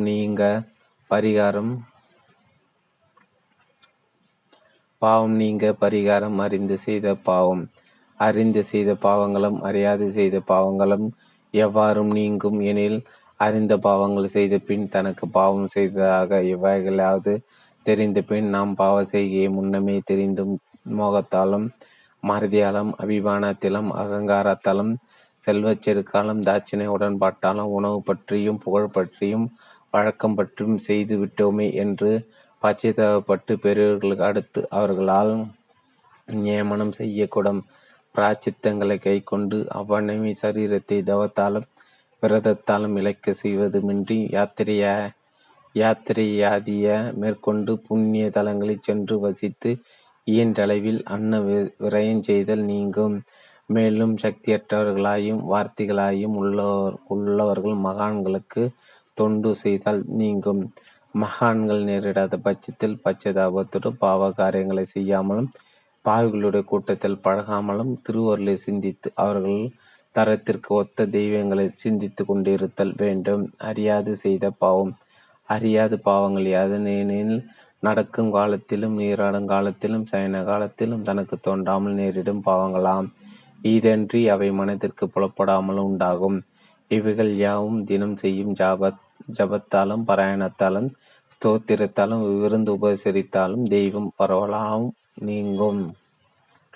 பாவங்களால் அடையும் கதி பிரபச்சித்தம் முதலியவைகளை செய்யாவிட்டால் பாவங்களால் அடையும் கதி என்னவெனில், மனதால் செய்யும் பாவங்களுக்கு சண்டால சரீரம் உண்டாகும். வாக்கால் செய்த பாவங்களுக்கு மிருகம் முதலான சரீரம் உண்டாகும். தேகத்தால் செய்யும் பாவங்களுக்கு மரம் முதலான சரீரம் உண்டாகும். திருவருளை பெற வழி. கடவுளது திருவருளை எவ்வாறு பெறக்கூடும் எனில், அருள் என்பது கடவுள் தயவு, ஜீவகருண்யம் என்பது ஜீவர்கள் தயவு. ஆதலால் சிறு வெளிச்சத்தை கொண்டு பெரு வெளிச்சத்தை பெறுவது போல் சிறிய தயவாக ஜீவ தயவை கொண்டு பெரு தயவாக கடவுள் அருளை பெற வேண்டும். என இவ்வண்ணம் விளங்கும் அருளை நாம் பெறுவதற்கு உபாயம் என்னவெனில், புத்தி தத்துவத்தால் நன்மை தீமை விசாரித்து நம்மையை உருவாய் விளங்கும் பெரியாரை துணை கொண்டு அவரால் கட்டளையிடும் திருப்பணியை கை கொண்டு இடையறது செய்யில் அருளை பெறலாம். உண்மை நெறி. நாம் பெரும் புருஷாத்வம் நான்கு அவையான: ஒன்று, ஏமை சித்தி; இரண்டு, சாகா கல்வி; மூன்று, தத்துவ நிக்கிரகம் செய்தல்; நான்கு, கடவுள் நிலை அறிந்து அம்மயமாதல். இவற்றை பெறுவதற்கு ஒழுக்கங்கள் நான்கு: ஒன்று, இந்திரிய ஒழுக்கம்; இரண்டு, கர்ண ஒழுக்கம்; மூன்று, ஜீவ ஒழுக்கம்; நான்கு, ஆன்மா ஒழுக்கம். இந்திரிய ஒழுக்கமாவது ஒன்றிய கொடிய சொல், செவிப்பு, காது, நாதம் முதலிய தோத்திரங்களை கேட்டல்; இரண்டு, அசுத்திர பரிசுத்தமில்லாத தயவண்ணமாக பரிசித்தல்; மூன்று, குரூரமாக பாராதிருத்தல்; நான்கு, குருசி விரும்பாதிருத்தல்; ஐந்து, சுகந்தம் விரும்பாதிருத்தல்; ஆறு, இன்சொல்லாடல்; ஏழு, பொய் சொல்லாதிருத்தல்; எட்டு, ஜீவ இம்சை நேரிடும் காலத்தில் எவ்வித தந்திரத்திலானது தடை செய்தல்; ஒன்பது, பெரியோர்கள் எழுந்தருளுக்கும் இடங்களுக்கு செல்லுதல்; பத்து, ஜீவ உபகார நிமித்தமாய் சாதுக்கள் வாசஸ்தலங்களிலும் திவ்ய திருப்பதிகளும் சஞ்சரித்தல்; பதினொன்று, நன்முயற்சியில் கொடுத்தல் எடுத்த அலதி செய்தல்; பனிரெண்டு, மித ஆதாகாரம் செய்தல்; பதிமூன்று, மித போஜனம் செய்தல்; பதினான்கு, மலச்சல உபாதிகளை கிரமாய் கிடைத்தல்; பதினைந்து, காலபேதத்தாலும் உஷ்ண அபஸ்தாலும் தடை நேர்ந்தால் சௌதேதி வகையிலாலும் பௌதிக மூலங்களாலும் சரபேத அஸ்த பரிசுர தந்திரத்தாலும் மூலங்கிரணவங்கத்தாலும் சங்கற்பத்தாலும் தடை தவிர்த்து கொள்ளல். பதினான்கு, சுக்குலத்தை அக்கிரமாதி கிரமத்தில் விடாது நிற்றல். மத்தரனுக்கு. பதினேழு, எவ்வகையிலும் சுக்கிலும் வெளிப்படாமல் இருத்துதல். தீவிரதரனுக்கு. பதினெட்டு, இடைவெதாவது கோஷத்தை கவசத்தால் மறைத்தல். பத்தொன்பது, இதுபோல் உச்சி மார்பு முதலிய அங்கங்களையும் மறைத்தல். இருபது, சஞ்சரிக்குங்கால் காலில் கவசம் தரித்தல். 21, அழுக்காடை உடுத்தாதிருத்தல் முதலியன இந்திர ஒழுக்கமாகும். கர்ண ஒழுக்கமாவது ஒன்று, மனதை சிறு சபையின் கண்ணை நிறுத்தல், அதாவது முதலில் உருவமத்தில் நிற்கச் செய்தல்; இரண்டு, துர்விஷயங்களை பற்றாதிருக்க செய்தல்; மூன்று, ஜீவதோஷம் விசாரித்திருத்தல்; நான்கு, தன்னை மதியாதிருத்தல்; ஐந்து, செயற்கை குணங்களால் ஏற்படும் கெடுதிகளை ராக்காதி நீக்க இயற்கையாக சத்துவமயமாதல்; ஆறு, பிறர் கோபியாதிருத்தல்; ஏழு, தனது சத்துருக்களாகிய தத்துவங்களை அக்கிரமத்தில் செல்லாது கண்டித்தல் முதலியன காரண ஒழுக்கமாம். ஜீவ ஒழுக்கம். ஜீவ ஒழுக்கமாவது ஆண் மக்கள், பெண் மக்கள் முதலியவர்களிடத்திலும் ஜாதி, சமயம், மதம், ஆசிரமம், சூத்திரம், கோத்திரம், குலம், சாத்திர சம்பந்தம், தேச மார்க்கம், உயர்ந்தோர் தாழ்ந்தோர் என்னும் பேதம் நீங்கி எல்லாவர்களும் தம்மர்களாய் சமயத்திற்கொள்ளுதல் ஜீவ ஒழுக்கம். ஆன்மா ஒழுக்கம். ஆன்மா ஒழுக்கமாவது யானை முதல் எறும்பு ஈராகிய தோன்றி சரீரங்களில் உள்ள சிவான்மையை திருச்சபையாகும் அதனுள் பராமானவையே பதியாகவும் கொண்டு யாதும் நீக்கமறை எவ்விடத்தும் பேதமற்று எல்லாம் தானாக நிற்றல் ஆன்மா ஒழுக்கம். இத்துடன் இடந்தரித்தல், இச்சையின்றி நுகத, ஜபத் பஜன் செய்தல், தெய்வம் பராவால், பிற உயிருக்கு இரங்கல், பெருங்குணம் பற்றல், பாடி பணிதல், பக்தி செய்திருத்தல் முதலிய நற்செயல்களை பல வகைகளால் முயன்று முயன்று பழகி பழகி நிற்றல் வேண்டும். ஈவண்ணம் நின்றால் மேற்குறித்த அரும்புருஷார்த்தம் கைகூடும். பசி தவிர்த்தல் என்னும் ஜீவகாரண்யம் செய்வதால் உண்டாகும் நன்மைகள். ஜீவகாரண்யமே பேரின்ப வீட்டின் திறவுகோள் என்பதை உணர்ந்து பசித்து ஜீவர்களின் பசிக்குரிய பரிந்து சாதி ஒழுக்கம், சமய ஒழுக்கம், ஆச்சார ஒழுக்கம், தேச ஒழுக்கம் முதலியனர்களை குறித்து விசாரிக்காமல் பசியாற்றிருக்கின்றவர்களுக்கு உண்டாகும் நன்மைகளாவன. ஒன்று, சூலம், சூன்மம், குஷ்டம் முதலிய தீராத வியாதிகளால் வருந்துகின்ற சமுசாரிகள் தங்கள் தரத்திற்கு ஒத்தபடி பசித்தவர்களுக்கு பசியாற்றுவதே விரதமாக அனுசரித்தார்களானால் அந்த வியாதிகளை நிவர்த்தி செய்து விசேஷ சௌகத்தை உண்டு பண்ணும் என்பது உண்மை. இரண்டு, பல நாள் சந்ததி இல்லாமல் பல பல விரதங்கள் செய்து வருந்துகின்ற சமூசாரிகள் தங்கள் தரத்திற்கு தக்கப்படி பசித்த ஏழைகளது பசியை ஆற்றுவிப்பதே விரதமாக அனுசரிப்பார்களான அந்த ஜீவகாரண்ய அனுசரிப்பு நல்ல அறிவுள்ள சந்ததியை உண்டு பண்ணும் என்பது உண்மை. 3 அற்ப வயதென்று குறிப்பினால் அறிந்து கொண்டு இறந்து போவதற்கு அஞ்சி விசாரப்படுகின்ற சமூசாரிகள் தங்கள் தரத்திற்கு தக்கப்படி பசித்த ஏழைகளுக்கு பசியை ஆற்றுவிப்பதை விரதமாக அனுசரிப்பார்களானால் இந்த ஜீவகாரண அனுசரிப்பு தீர்க்காயில உண்டு பண்ணும் என்பது உண்மை. 4 கல்வி, அறிவு, செல்வம், போகம் முதலியவைகளை குறித்த வருந்துகின்ற சமூசாரிகள் தங்கள் தரத்திற்கு தக்கப்படி பசித்த ஏழைகளுக்கு பசியாற்றுவிப்பதை விரதமாக அனுசரிப்பார்களானால் இந்த ஜீவகாரண அனுசரிப்பு கல்வி, அறிவு, செல்வம், போகம் முதலியவைகளை உண்டு பண்ணும் என்பது உண்மை. 5 பசித்தவர்களுக்கு பசி மாற்றுவதை விரதமாக கொண்ட ஜீவகாரண்யமுள்ள சமூசாரிகளுக்கு கோடையில் வெயிலும் வருத்தாது, மண்ணும் சூடும் செய்யாது, பெருமழை, பெருங்காற்று, பெரும்பனி, பேரிடி, பெருநெருப்பு முதலிய உற்பாதங்களும் துன்பம் செய்விக்க மாட்டாது. 6 விடுசிகை, அம்மை நோய், விஷக்காற்று, விஷசுரம் முதலிய அஜாக்கிரதை பிணிகளும் உண்டாகாது. 7 ஜீவகாரணமுள்ள சமூசாரிகள் ஆற்று வெள்ளத்தாலும் கல்லர்களாலும் விரோதிகளாலும் கலக்கப்பட மாட்டார்கள், அரசர்களால் தெய்வங்களாலும் அனுமதிக்கப்படார்கள். 8 ஜீவகாரணமுள்ள சமூசாரிகளது விளைநிலத்தில் பிராசி இல்லாமல் விளைவு மேன்மேலும் உண்டாகும்.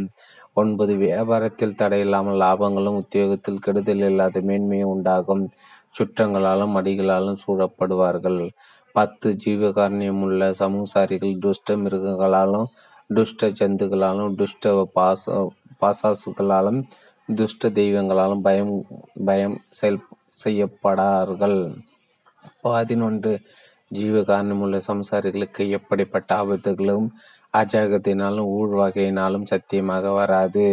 எனவே பசித்தவர்கள் பசியை நீக்குகின்ற விஷயத்தில் புருஷனை பெண் சாதி தடுத்தாலும், பெண் சாதியை புருஷன் தடுத்தாலும், பிள்ளையை தந்தை தடுத்தாலும், தந்தை பிள்ளைகள் தடுத்தாலும், சீடரை ஆசிரியர் தடுத்தாலும், ஆடியாரை ஆண்டவன் தடுத்தாலும், குடிகளை அரசன் தடுத்தாலும், அந்த தடைகளை சிறிது தடைப்படாமல் அவரவர் செய்த நன்மை தீமைகள் அவரவர் இச்சேரும் என நம்பி ஒவ்வொருவரும் ஜீவகர்ணம் செய்தல் வேண்டும். எல்லா உயிரும் இன்புற்று வாழ்க.